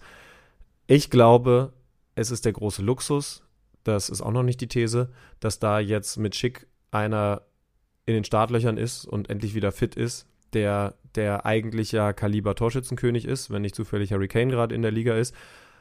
Ich glaube, wenn Boniface zurück ist, hat Xabi Alonso das große Luxusproblem, das Schick so geliefert hat, dass er nicht weiß, wen er jetzt aufstellen soll. Und ich glaube, anders als bei Stuttgart zum Beispiel mit Undav und Girassi, da kommen wir nämlich jetzt drauf zu sprechen, kannst du die beiden nicht zusammenspielen lassen. Aber meine These... Da bekommt er ein richtiges Luxusproblem. Naja, ich könnte mir aber auch vorstellen, also Boniface ist ja viel schneller durch die Decke gegangen, als das alle vermutet haben. Boniface könnte natürlich für so ein Top-Team auch der ideale Joker für die letzten zwanzig, fünfundzwanzig Minuten sein, mit seiner Art zu spielen. Ne? Ob der das dann geil findet, wage ich zu bezweifeln, da hast du recht, aber er könnte natürlich von der, vom ganzen Ansatz her, wie er Fußball spielt, ja, die Verteidigung hat siebzig Minuten sich den Allerwertesten abgearbeitet und dann kommt Boniface, das ist, gegen den willst du dann definitiv nicht spielen. Mhm, ja. Michael Reschke ruft mich gerade an, will mir offensichtlich sagen, redet mal über meine Ex-Vereine aus Stuttgart Grüße. Und München. ich habe ich hab ihn weggedrückt, sorry. Ähm, das war gestern mein Spiel. Ich war im Stadion zum Abschluss dieses Spieltages und war mir eigentlich sehr sicher, dass es das spannendste, beste, hochklassigste Spiel sein wird. Dann wird erst einmal klar, dass die Bayern gewaltige Personalprobleme haben. Das wurde nicht ausgesprochen, aber offensichtlich geht eine Corona-Welle um in München, vor allen Dingen an der Säbener Straße, denn kurzfristig ausgefallen neben den äh, Jungs, die ja im Champions-League-Spiel gegen United raus sind und Nachwirkungen gehabt hatten, nämlich Coman und Masraoui, Goretzka, Kimmich, Ulreich, vor allen Dingen die Erstgenannten natürlich großer Aderlass, weil damit die Doppel-Sechs wegfällt. Was war der Tuchel vor der Partie angegriffen, genervt, weil er ausgerechnet in diesem Spiel gegen so starke Stuttgarter, die ja Leverkusen gerade an die Grenzen des Machbaren gebracht hatten am vergangenen Sonntag, auf die Jungs verzichten muss. Die Aufstellung des F C Bayern München für euch, Abwehr noch okay, Leimer wie immer oder wie oft Rechtsverteidiger, das wird er jetzt eben, weil Masraoui ist, auch am Mittwoch tun müssen, dann mal gucken, ob da jemand Neues geholt wird. Und dann ist das Mittelfeld ein Team aus Pavlovic bestehend, aus Guerrero, Musiala und Sané, das ist taktisch das Besondere, denn Sané ein bisschen zurückgezogen, das war eher ein vier vier zwei mit Müller, der wieder drin war und natürlich Harry Kane. In dem Moment, sage ich ganz ehrlich, habe ich gedacht, okay, jetzt würde ich auch Auswärtssieg tippen. Die Stuttgarter unverändert, wie zuletzt, eben mit Girassi, mit Undav. Da sagt Sebastian Hoeneß ganz klar, die gehören einfach beide auf den Platz. Also die Aussage, die du offensichtlich für Boniface dann nicht treffen wirst im Januar. Nee, die beiden müssen spielen und dürfen sich mit ansehen, wie mit der ersten Aktion der F C Bayern München in Führung geht, weil Müller einen wie auch immer No-Look-Pass nach Ballgewinn im Mittelfeld spielt und Sané durchstartet, wie auch immer er den gesehen hat. Und natürlich Harry Kane mit ein bisschen Gestolpere an den Ball kommt und zum eins zu null einschiebt. Wem machst du den größeren Vorwurf? Karasor bei dem Fehlpass umringt von Bayern-Spielern? Oder muss Alex Nübel da überhaupt rauskommen? Achso, ich dachte, du hättest sogar noch Sagadou mit, äh, mit reinbezogen. Das war das klassische Andribbeln der Verteidiger, der dann Karasor im Zentrum anspielt. Ähm, nee, ich finde schon, Karasor darf dich. Ich mag den gerne als, als, als Spieler, aber, aber ich finde, das ist sein Bock. Ja, sehe ich ähnlich. So, und dann danach, beschreib mal die Phase danach. Es gab dann ja so, so ein, zwei Halbchancen. Es gab auch diese eine Gelegenheit, die war für mich eigentlich die größte, obwohl kein Abschluss daraus entsteht für den VfB, wo Girassi in Anführungsstrichen einfach nur querlegen muss, ne, auf Undav und den aber nicht erkennt, was vielleicht ein Thomas Müller zum Beispiel getan hätte auf der anderen Seite. Und trotz alledem, das war schon auch mit der Rumpfbesetzung, Sonderlob für Pavlovic, glaube ich, auch von dir, äh, für die Leistung, die der da gebracht hat. Das war schon, war schon krass, mit welchem Fußball die Bayern dann äh, da Stuttgart quasi matt gesetzt haben. Naja, also wie viel Prozent Ballbesitz waren es in der ersten Halbzeit für den F C Bayern? Auf jeden Fall ein Wert, den es zuletzt unter Jürgen Klinsmann gegeben hat. Und selbst dem wird das damals nicht gefallen haben. Ich weiß nicht, welches Spiel es damals war, aber es wird ihm nicht gefallen neunundzwanzig haben. neunundzwanzig nach, mein, nach meiner ja. Statistik hier. Und, und, und, und das letzte Mal unter Klinsmann war es äh, wirklich so, dass sie mal unter vierzig Prozent Ballbesitz hatten. Das heißt, die haben einfach also so, gnadenlos ja. einen Ansatz gewählt, haben gesagt, habt ihr mal den Ball in diesen ganzen ungefährlichen Räumen, macht da mal. Und dann waren sie einfach, das war auch das Wort, was nach dem Spielgefühl am häufigsten kam, ne? Fleißig, die Bayern. Ja, sie waren fleißig, sie haben, ja, vielleicht mit Ausnahme dieser Aktion, die du angesprochen hast, echt wenig zugelassen und haben über Konter immer wieder Gefahr ausgestrahlt. Erstens über Konter und zweitens eben auch über Standardsituationen. Das war eine besondere Sache an diesem Spieltag. Es gibt in der ersten Halbzeit beim Stand von eins zu null einen Halbfeldfreistoß, müsste wieder Pavlovic gewesen sein, bin mir jetzt nicht hundertprozentig sicher. Sicher bin ich mir aber, dass Minjay den ins Tor köpft. Entschieden wird auf Abseits und dann habe ich mich schon gewundert, dass es nur eine einzige Wiederholung gegeben hat. Also ich gucke das Spiel dann ja von oben, habe aber trotzdem einen Monitor, der eben zeigt, was, was das Programm so rausgibt und ähm, kann dann eben die Wiederholungen auch anschauen. Es war nur eine da, die nicht aufgelöst hat, weil kein Standbild, keine kalibrierte Linie, ob er im Abseits gestanden hat. Und dann hat mir Alex Feuerhardt geschrieben und hat gesagt, Problem, es sind, ich will das jetzt auch nicht falsch zitieren, äh, bestimmte Kameras ausgefallen bei diesem Spiel. Und das sind eben genau die Kameras, die du brauchst, um eine kalibrierte Linie zu ziehen, ähm, die ganze Sache eben im Video Assistance Center so anzuschauen, dass du möglicherweise korrigieren kannst, dass da auf Abseits entschieden wurde. Also es war, das war sein Wortlaut, leider nicht aufzulösen, ob Kim im Abseits war oder nicht.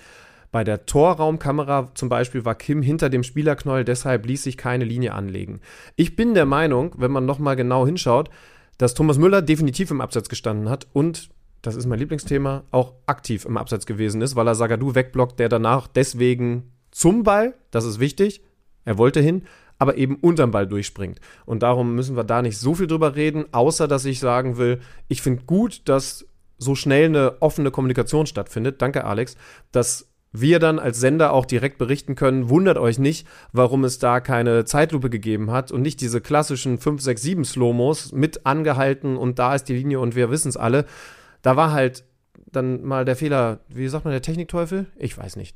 Der Technikteufel. Äh, der, der Fehler liegt im Detail. Der, der, der, Der gute alte Technikteufel, der im Detail gebadet hat und deswegen die Kameras nicht hat funktionieren lassen am Start. Und kannst, also ist dann halt so, müssen wir ja, nur ehrlich kommunizieren. Ja, mein Gott, wurde gemacht. Wenn die Technik mal ausfällt, dann muss es halt auch ohne gehen. Ging früher, ja auch, sind wir ehrlich, die Bayern hätten trotzdem wenigstens zwei null führen müssen zur Pause, weil sie noch einige weitere Gelegenheiten hatten. Sie machen dann früh in der zweiten Halbzeit durch Harry Kane und dessen zwanzigsten Saisontor nach Pavlovic Freistoß. äh, und Kim in der dreiundsechzigsten Alles klar zum drei zu null. Kane überrascht. Wieder zwei Standards. Äh, wieder zwei Standards, beide von Pavlovic getreten. Sag mir mal da noch deinen Take kurz zu, weil es im Stadion doch nochmal was anderes ist als von zu Hause. Ich habe ihn als sehr diszipliniert wahrgenommen. Die Standards waren teilweise echt super getreten von ihm.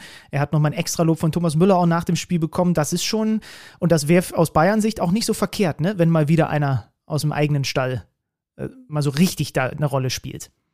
Ja klar, ich, ich muss zugeben, ich muss ihn noch ein paar Mal sehen, um zu verstehen, was genau seine Rolle in der Bayern-Mannschaft sein könnte. Also, dass er gute Standards schießt und ja auch direkt zu den ruhenden Bällen geht, ist eine klare Aussage. Aber ich, ich weiß jetzt zum Beispiel nicht, ob er, ob er das jetzt einfach mal nur gut gemacht hat oder sogar vom Grundnaturell her eine, eine, eine Holding Six ist. Mhm. Ne? Also das, das kann ich jetzt einfach nicht sagen, denn das ist natürlich dann das nächste Thema. Ich glaube, wir können dieses Spiel dann relativ schnell abschließen. Sebastian Hoeneß hat gesagt, echt enttäuschend, wir waren heute nicht auf Augenhöhe und wollten das logischerweise sein. Gegen Leverkusen haben sie es ja noch hinbekommen. Ähm, und die Bayern kriegen das Ding einfach sauber gezogen mit einer enorm disziplinierten Leistung. Vor allen Dingen übrigens auch über eine extrem starke Innenverteidigung, ja. Upamecano und Minjay. Auch für, die, für den gab es nochmal Sonderlob, meiner Meinung nach, zu Recht. Die Frage ist aber eben, was muss denn jetzt passieren? Wenn du, wenn du auf die Bank schaust, und das habe ich Thomas Tuchel auch nach dem Spiel gefragt, ähm, dann, dann sieht das schon heftig aus in so einem Spiel. Ist das mal eine Ausnahmesituation, weil halt Virus umgeht?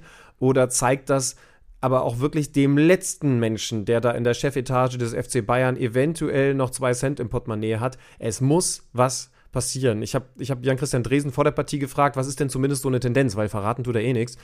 Er einen klaren einen Leistungsträger holen oder in die Breite gehen, was würdest du machen? In die Sagen wir mal, du hast, du hast, äh, okay, ich, ich höre deine Antwort schon raus, du hast vierzig, fünfzig Millionen. Ähm, ich würde in die Breite gehen, weil der Spieler, den Der, wo ich glaube, der den Bayern fehlt, nämlich ein richtig starker Sechser, der ist zu teuer und den wirst du auch im Winter nicht bekommen. Auch, und auch für mhm. das Geld, was du im Zweifel dann wahrscheinlich da zur Verfügung hast.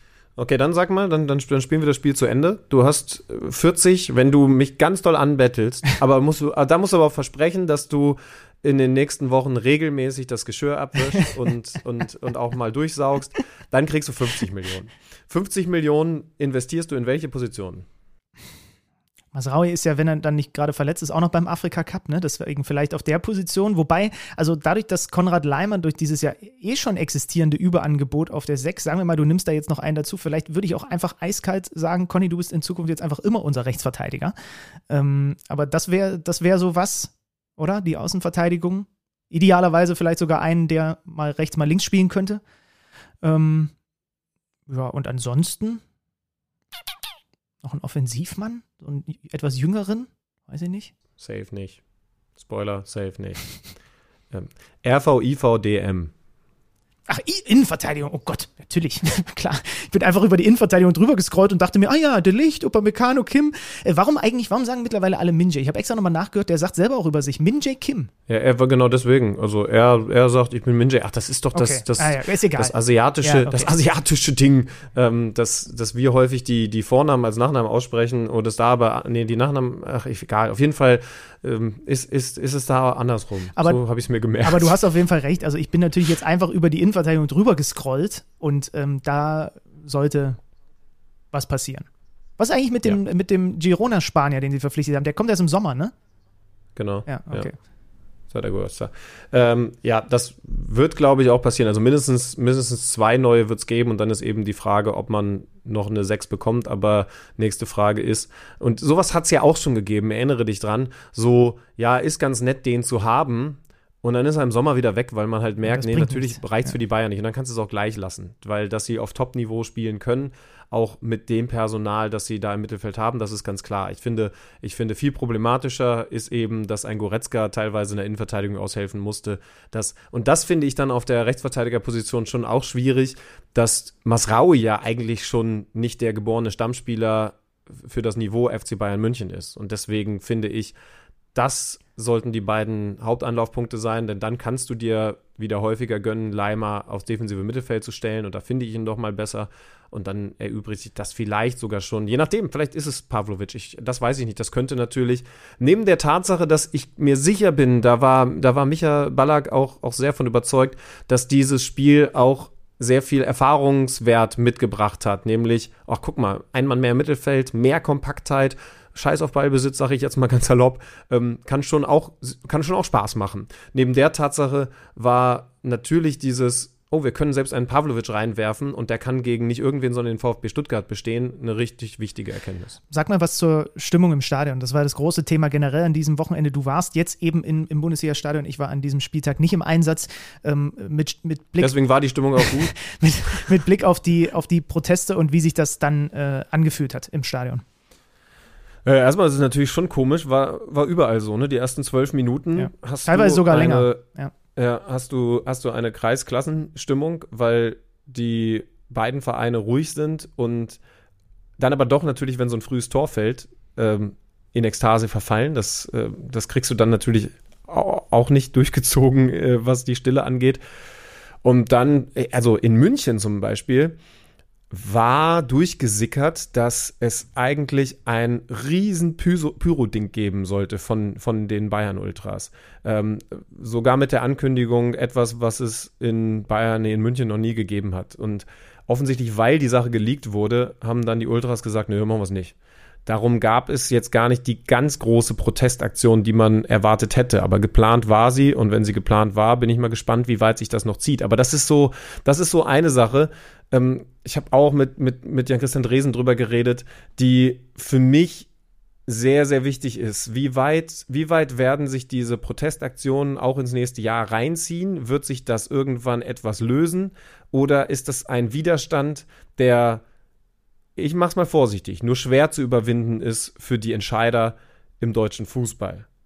Ich mach's vorsichtig, ich würde sagen, wir holen uns noch ein bisschen mehr Know-how, um da weniger vorsichtig Meinung zu machen.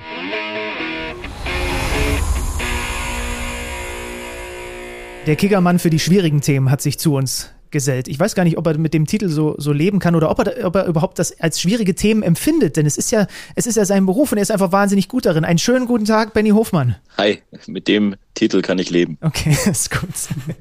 Also für uns ist es auf jeden Fall ein schwieriges Thema, kann ich schon mal sagen. Ich glaube ja, für viele Fußballfans auch.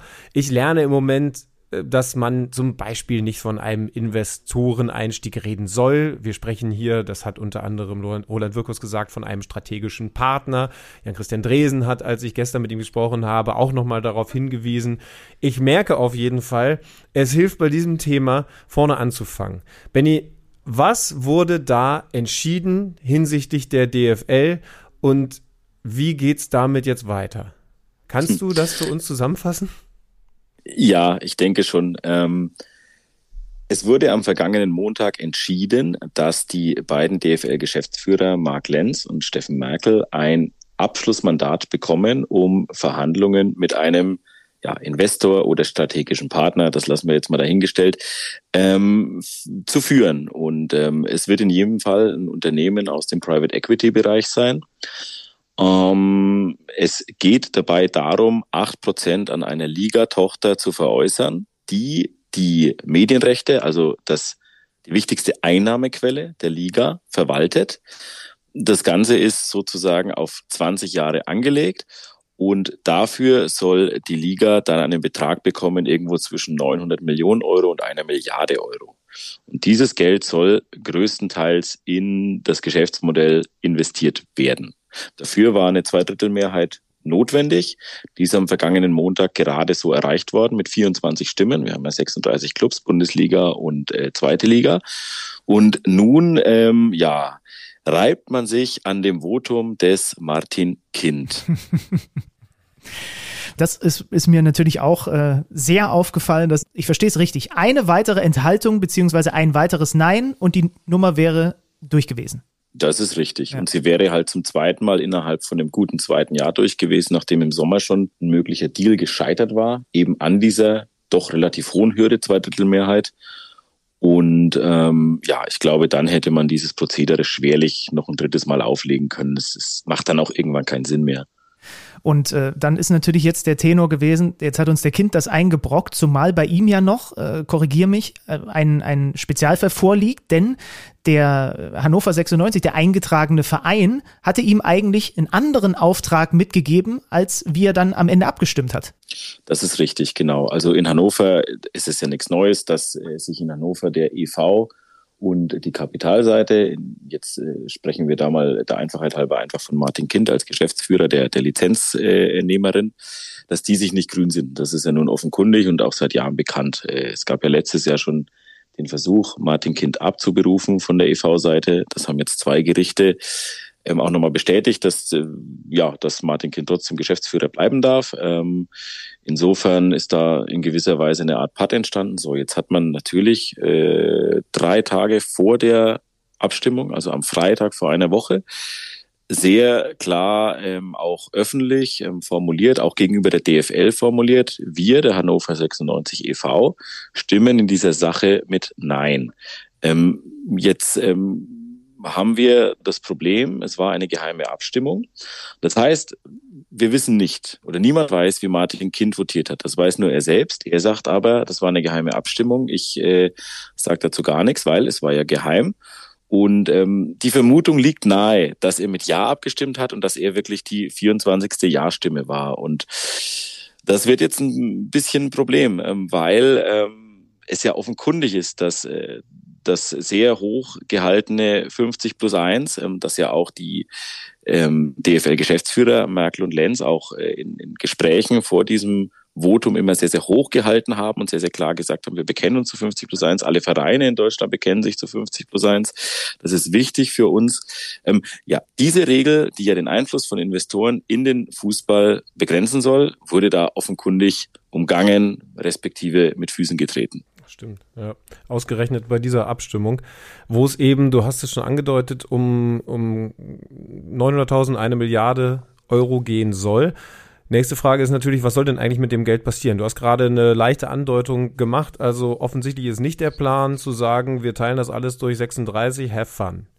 Nein, ähm, das ist auch ein Grund dafür, warum es jetzt doch diese Zweidrittelmehrheit gab. Ähm, sechshundert Millionen Euro sollen verwendet werden für verschiedene Investitionen in das Geschäftsmodell. Da kann man sich jetzt erstmal sehr, sehr wenig drunter vorstellen. Sehr, sehr häufig zitiert wird beispielsweise oder sehr, sehr häufig genannt wird beispielsweise die Schaffung einer Streaming-Plattform, mit der man eben auch ähm, ja im Ausland ähm, stärker auf die Kunden zugehen kann. Ähm, das ist ein Aspekt von insgesamt etwa zwanzig Maßnahmen. Ein Punkt ist zum Beispiel auch Investitionen zu tätigen gegen digitale Piraterie, also gegen illegales Streaming. Das ist ein großes Problem. Übrigens auch im nationalen Markt. Ähm, genau. Ein Aspekt ist dann natürlich auch stärker in die Produktion selbst nochmal zu investieren, also wirklich eigene Formate zu entwickeln, die dann eben passgenau im Ausland auch ausgespielt werden können, also in potenziellen Wachstumsmärkten. Da nenne ich jetzt einfach mal Japan, Südkorea oder eben die U S A, die ja zweitausendsechsundzwanzig die Weltmeisterschaft austragen. So, äh, jetzt habt ihr ja aufgepasst und gerechnet, sechshundert Millionen sind das, ähm, dann fehlen aber noch vierhundert Millionen. Mhm. hundert Millionen Euro, die sollen in die Erweiterung der sogenannten Rate Card fließen. Die Rate Card ist ein Modell, darüber können sich Clubs Auslandsreisen refinanzieren, also diese Werbetrainingslager. Das soll halt ein bisschen intensiviert werden, um natürlich auch international die Märkte besser zu erschließen, weil da muss man mal ehrlich sein, da sind wir momentan in Europa mit großem, also mit riesigem Abstand natürlich zu England nur die Nummer vier. Diesen Abstand zu, zu den, zu den, zur Premier League wird man dadurch nicht kleiner machen, aber ich glaube, man kann schon versuchen, zumindest Ähm, so ein bisschen äh, mit mit La Liga und auch mit der Serie A mitzuhalten. Und ähm, dann fehlen aber immer noch dreihundert Millionen Euro. Das ist schlicht und ergreifend äh, eine ein, ein Puffer, ähm, weil wenn du morgen einen strategischen Partner hast und den mit acht Prozent beteiligst, dann musst du ihm ja übermorgen sozusagen acht Prozent deiner Medieneinnahmen geben. Das ist ja Geld, das den Vereinen fehlt. Das ist dann pro Saison momentan wären das hundertvier Millionen Euro. Und es gibt halt den einen oder anderen Verein, der kann sich das gar nicht erlauben, auf dieses Geld zu verzichten. Ähm, selbst wenn es jetzt vielleicht nur zwei, drei Millionen Euro sind, weil die dann oft schon vorfinanziert haben, das Geld quasi gepfändet ist und eine Bank bedient werden muss. Und die ersten drei Jahre, bis dieser Businessplan in der Hoffnung der D F L-Führung greift, ähm, dient quasi dazu, um diese, dieses Geld, was man dem Investor gibt, wieder auszugleichen. Jetzt hast du mal schön skizziert, was dann alles mit diesem Geld passieren soll. Also ich glaube, jeder hat jetzt verstanden, es wird nicht dazu führen, dass man einfach, äh, dass, dass jeder Club Summe X bekommt und da direkt in den Kader reinballert. Jetzt frage ich mich, wenn ich dir da gerade so zugehört habe, was bringt das so Vereinen wie, hart ausgedrückt, dem S V Elversberg oder äh, dem Zweitligisten aus Osnabrück? Ich habe mal dessen, dessen Zitat nochmal mitgebracht. Der Verein hat ja ein Statement rausgegeben, wo sie gesagt haben, dass sie sich, sie haben nicht mit Nein gestimmt, sondern sich enthalten. Das kam aber in, in diesem Voting ja quasi einem Nein gleich. Und das Zitat war, die Schere zwischen der Bundesliga und der zweiten Liga und auch innerhalb der Bundesliga wird vor allem durch den Fokus auf die internationale Vermarktung weiter auseinandergehen. Gehst du mit mit diesem Statement aus Osnabrück? Und ist es tatsächlich so, dass sich kleine Clubs eigentlich, dass denen das nicht wahnsinnig viel bringen wird? Nee, das sehe ich ein bisschen anders als die Kollegen aus Osnabrück, muss ich sagen. Ähm, letztlich, die Schere hast du ja sowieso. Und ähm, es ist jetzt nicht davon auszugehen, dass durch die Hereinnahme eines Investors ähm, der VfL Osnabrück oder die S V Elversberg plötzlich mit Borussia Dortmund oder Bayer Leverkusen werden konkurrieren können. Das müssen wir, glaube ich, ausschließen. Aber es geht letztlich darum, auch international wettbe- wettbewerbsfähiger zu werden und, und das auch zu bleiben. Wenn die Medieneinnahmen insgesamt erhöht werden, dann muss man halt auch sagen, dann hat die S V Elversberg was davon, dann hat Hansa Rostock was davon, dann hat der erste F C Nürnberg was davon. Und ähm, der zweite Aspekt, der mir da auch so ein bisschen zu kurz kommt, äh, ist vielleicht auch der, es ist ja auch eine Möglichkeit und ein Bonbon für für einen Club wie Osnabrück, vielleicht mal ein Trainingslager irgendwie ähm, ja in Miami zu machen. Auch wenn das die Fans natürlich kacke finden, kann ich verstehen, muss ich ganz ehrlich sagen, weil welcher Fan kann sich schon einen Flug nach Miami leisten? Das werden eher die wenigsten sein, das werden eher weniger sein. Und insofern ähm, gehe ich mit dieser These nicht mit. Im Sommer wäre das übrigens noch anders gewesen. Da gab es einen ziemlich großen Teil, der hätte an die Vereine direkt ausgeschüttet werden sollen. Ähm, zunächst ähm, ähm, zweckgebunden an Infrastrukturinvestitionen und an Investitionen in Digitales. Aber da wäre sicherlich was übrig geblieben und das hätte das Rattenrennen definitiv erhöht, weil das wäre in die Kader und die Spieler geflossen. Kannst du nochmal erklären, was eigentlich einem potenziellen strategischen Partner diese, pa- diese Partnerschaft bringt? Also wir haben jetzt verstanden, was das aus D F L-Sicht bringen soll, aber was bringt Firma X Y aus dem Private Equity-Bereich, diesen, diesen Deal einzugehen? Naja, für Private Equity muss man wirklich sagen, ist die Bundesliga jetzt rein dealmäßig ähm, eine kleine Nummer bei diesen Volumina. Also neunhundert Millionen Euro, eine Milliarde Euro, das ist jetzt schon sehr, sehr gering. Ich glaube, da geht es eher um ähm, Öffentlichkeit. Da geht es ein bisschen drum, ah, Mensch, äh, Sport ist immer positiv oder in aller Regel positiv konnotiert. Ähm, das ist ja jetzt nicht jeder Private Equity Investor. Die sind ja häufig auch negativ in den Schlagzeilen, ob jetzt zu Recht oder zu Unrecht, mag ich jetzt gar nicht äh, bewerten. Und äh, denen bringt es äh, insofern P R-mäßig was. So ein richtiges Geschäftsmodell für die ist das eigentlich nicht. Da geht es, glaube ich, eher darum, naja, wir haben halt sehr, sehr viel Geld und ja, wir müssen es halt irgendwie anlegen. so, ich glaube, so muss man das realistisch äh, schon, schon betrachten. Das sagen im Endeffekt auch alle, alle Experten äh, aus dem Wirtschaftsbereich. Und dann kommen wir zum letzten Punkt, der das Rad weiterdreht und wahrscheinlich im spekulativsten Bereich angesiedelt ist. Was machen wir mit den Protesten aus den Stadien, mit den Fanprotesten? Ich frage mal so, ist es für dich vorstellbar, dass diese Sache durchgezogen wird über die Meinung der Fans hinweg, die offensichtlich zumindest in der Ultraszene geschlossen dagegen sind? Ja, momentan scheint es zumindest so, ne? Es ist bis dato nichts anderes bekannt. Ich meine, man muss sich das schon nochmal vergegenwärtigen, was da passiert ist. Wir hatten ja im Vorfeld der, der Abstimmung zwei Vereine, von denen sehr klar bekannt war, wie die Mitglieder denken. Da gab es nämlich einmal das Schreiben von Hannover sechsundneunzig e V ähm, und es gab ja auch einmal einen Mitgliederbeschluss des F C Sankt Pauli. So, beide mit Nein. So, dann muss man sich ja mal die Frage stellen, warum hat man denn eigentlich diese Abstimmung am vergangenen Montag nicht bei minus zwei begonnen, sondern man hat sie bei null begonnen? Also eigentlich streng genommen hätten Martin Kind, ähm, der mutmaßlich mit Ja gestimmt hat, und Oke Göttlich, das ist der Präsident von Sankt Pauli, der mit an Sicherheit grenzender Wahrscheinlichkeit mit Nein gestimmt hat, die hätten ja eigentlich gar nicht abstimmen dürfen, weil es war ja bekannt, wie der E V denkt. Und insofern, ähm, das ist, finde ich, ein spannender Gedanke. Man, und das soll jetzt bitte keine Gewalttaten entschuldigen, die da vor allem ähm, ja, seitens der, der Fans von, von Hansa Rostock passiert sind. Das geht gar nicht, das ist ein No-Go, da müssen wir nicht drüber diskutieren. Ich möchte es nur eingangs nochmal betonen. Aber man hat da natürlich ein Stück weit jetzt auch äh, die Kurve angestachelt. Nochmal, das soll nichts entschuldigen. Ähm, und man darf auch nicht immer so tun, als wäre die Kurve jetzt ein repräsentativer Raum. Also wenn wir ein Stadion haben mit fünfzigtausend Plätzen, dann stehen in der Kurve, keine Ahnung, siebentausend, achttausend, je nach Stadion, je nach Bau. Und dann darf man jetzt auch nicht davon ausgehen, das sind natürlich die lautesten, klar, aber ob das jetzt auch wirklich volle Stimme ist, sei mal dahingestellt.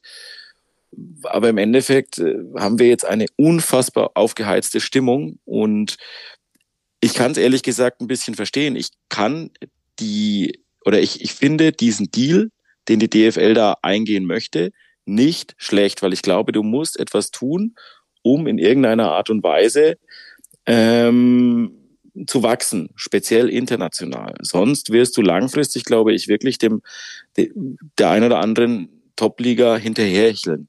Aber die Art und Weise, wie das Ganze jetzt zustande gekommen ist, ähm, konterkariert natürlich ähm, das eigentlich wirklich auf Transparenz angelegte Prozedere und vor allem eben die Aussagen, es gibt klare rote Linien, die wir nicht übertreten werden äh, in Verhandlungen und auch in Abschlüssen mit einem Investor. Und im Endeffekt hat man mit der Abstimmung eine gewisse rote Linie jetzt schon übertreten, nämlich indem man offenkundig fünfzig plus eins missachtet hat. Das ist auch so ein bisschen mein Takeaway davon. Ansonsten fand ich es noch bemerkenswert, dass am Wochenende das tatsächlich große koordinierte Proteste gewesen sind. Also das Wording war in jedem Stadion auf den Bannern gleich. Wir werden kein Teil des Deals sein. Äh, Schlüti und ich sind hier in diesem Podcast, weiß Gott, nicht äh, dafür bekannt, dass wir Freunde davon sind, dass irgendwas aufs Feld geworfen wird. Aber die Nummer mit den Schokotalern fand ich tatsächlich sogar relativ kreativ, äh, muss ich dazu sagen. Die Nummer mit Rostock, ja, ist, ist hier ein Hansa Rostock-Anhänger, da tröte ich in das gleiche Horn. Ja, das war, das war auch dumm. Das war auch dumm. Das war, das war auch äh, dumm, weil was... wenn ich denn wirklich etwas erreichen will und äh, vielleicht durch diesen Protest ähm, irgendwie hoffe, dass sich der Ligaverband und das, das D F L-Präsidium, das ja dieser Tage tagen wird, nochmal kritisch mit dem Sachverhalt auseinandersetzt und vielleicht eine, ein Votum vielleicht sogar wiederholt. Die rechtlichen Meinungen gehen da ein bisschen auseinander. Ähm, dann mache ich doch nicht sowas. Das war einfach nur stumpfsinnig, dumm, Gewalt, geil, wir zünden dieses Stadion an, ähm, das war einfach hohl. Kreativer Protest, super, muss erlaubt sein, ist immer gut in der Demokratie. Aber damit haben sie im Prinzip, also die Rostock-Fans jetzt, damit haben sie im Prinzip diesen Protest massivst geschadet. Das war schwierige Themen, verständlich erklärt von Benni Hofmann hier bei Kicker meets the Zone. Und mal wieder können wir einfach nur Benni vielen Dank sagen. Danke. Ja, sehr gerne.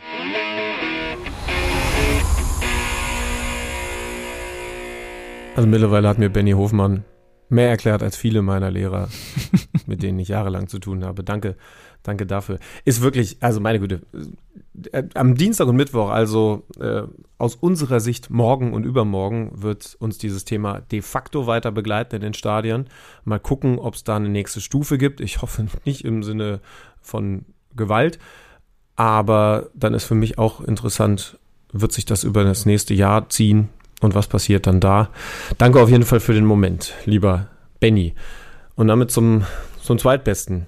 Benni, haben wir noch irgendwas? Ich kann ankündigen, dass ich falsch angekündigt habe, am Mittwoch im Stadion zu sein. Ich, ich habe frei und hatte ja eigentlich die Idee, habe ich schon vor ein paar Wochen geäußert, den Weihnachtsheimatbesuch in Wolfsburg mit einem Stadionbesuch auszuschmücken, bis mir aufgefallen ist, gewisse Personen aus meinem privaten Umfeld sehen das gar nicht so als Ausschmücken, wenn ich in meiner Freizeit noch in ein Fußballstadion gehe.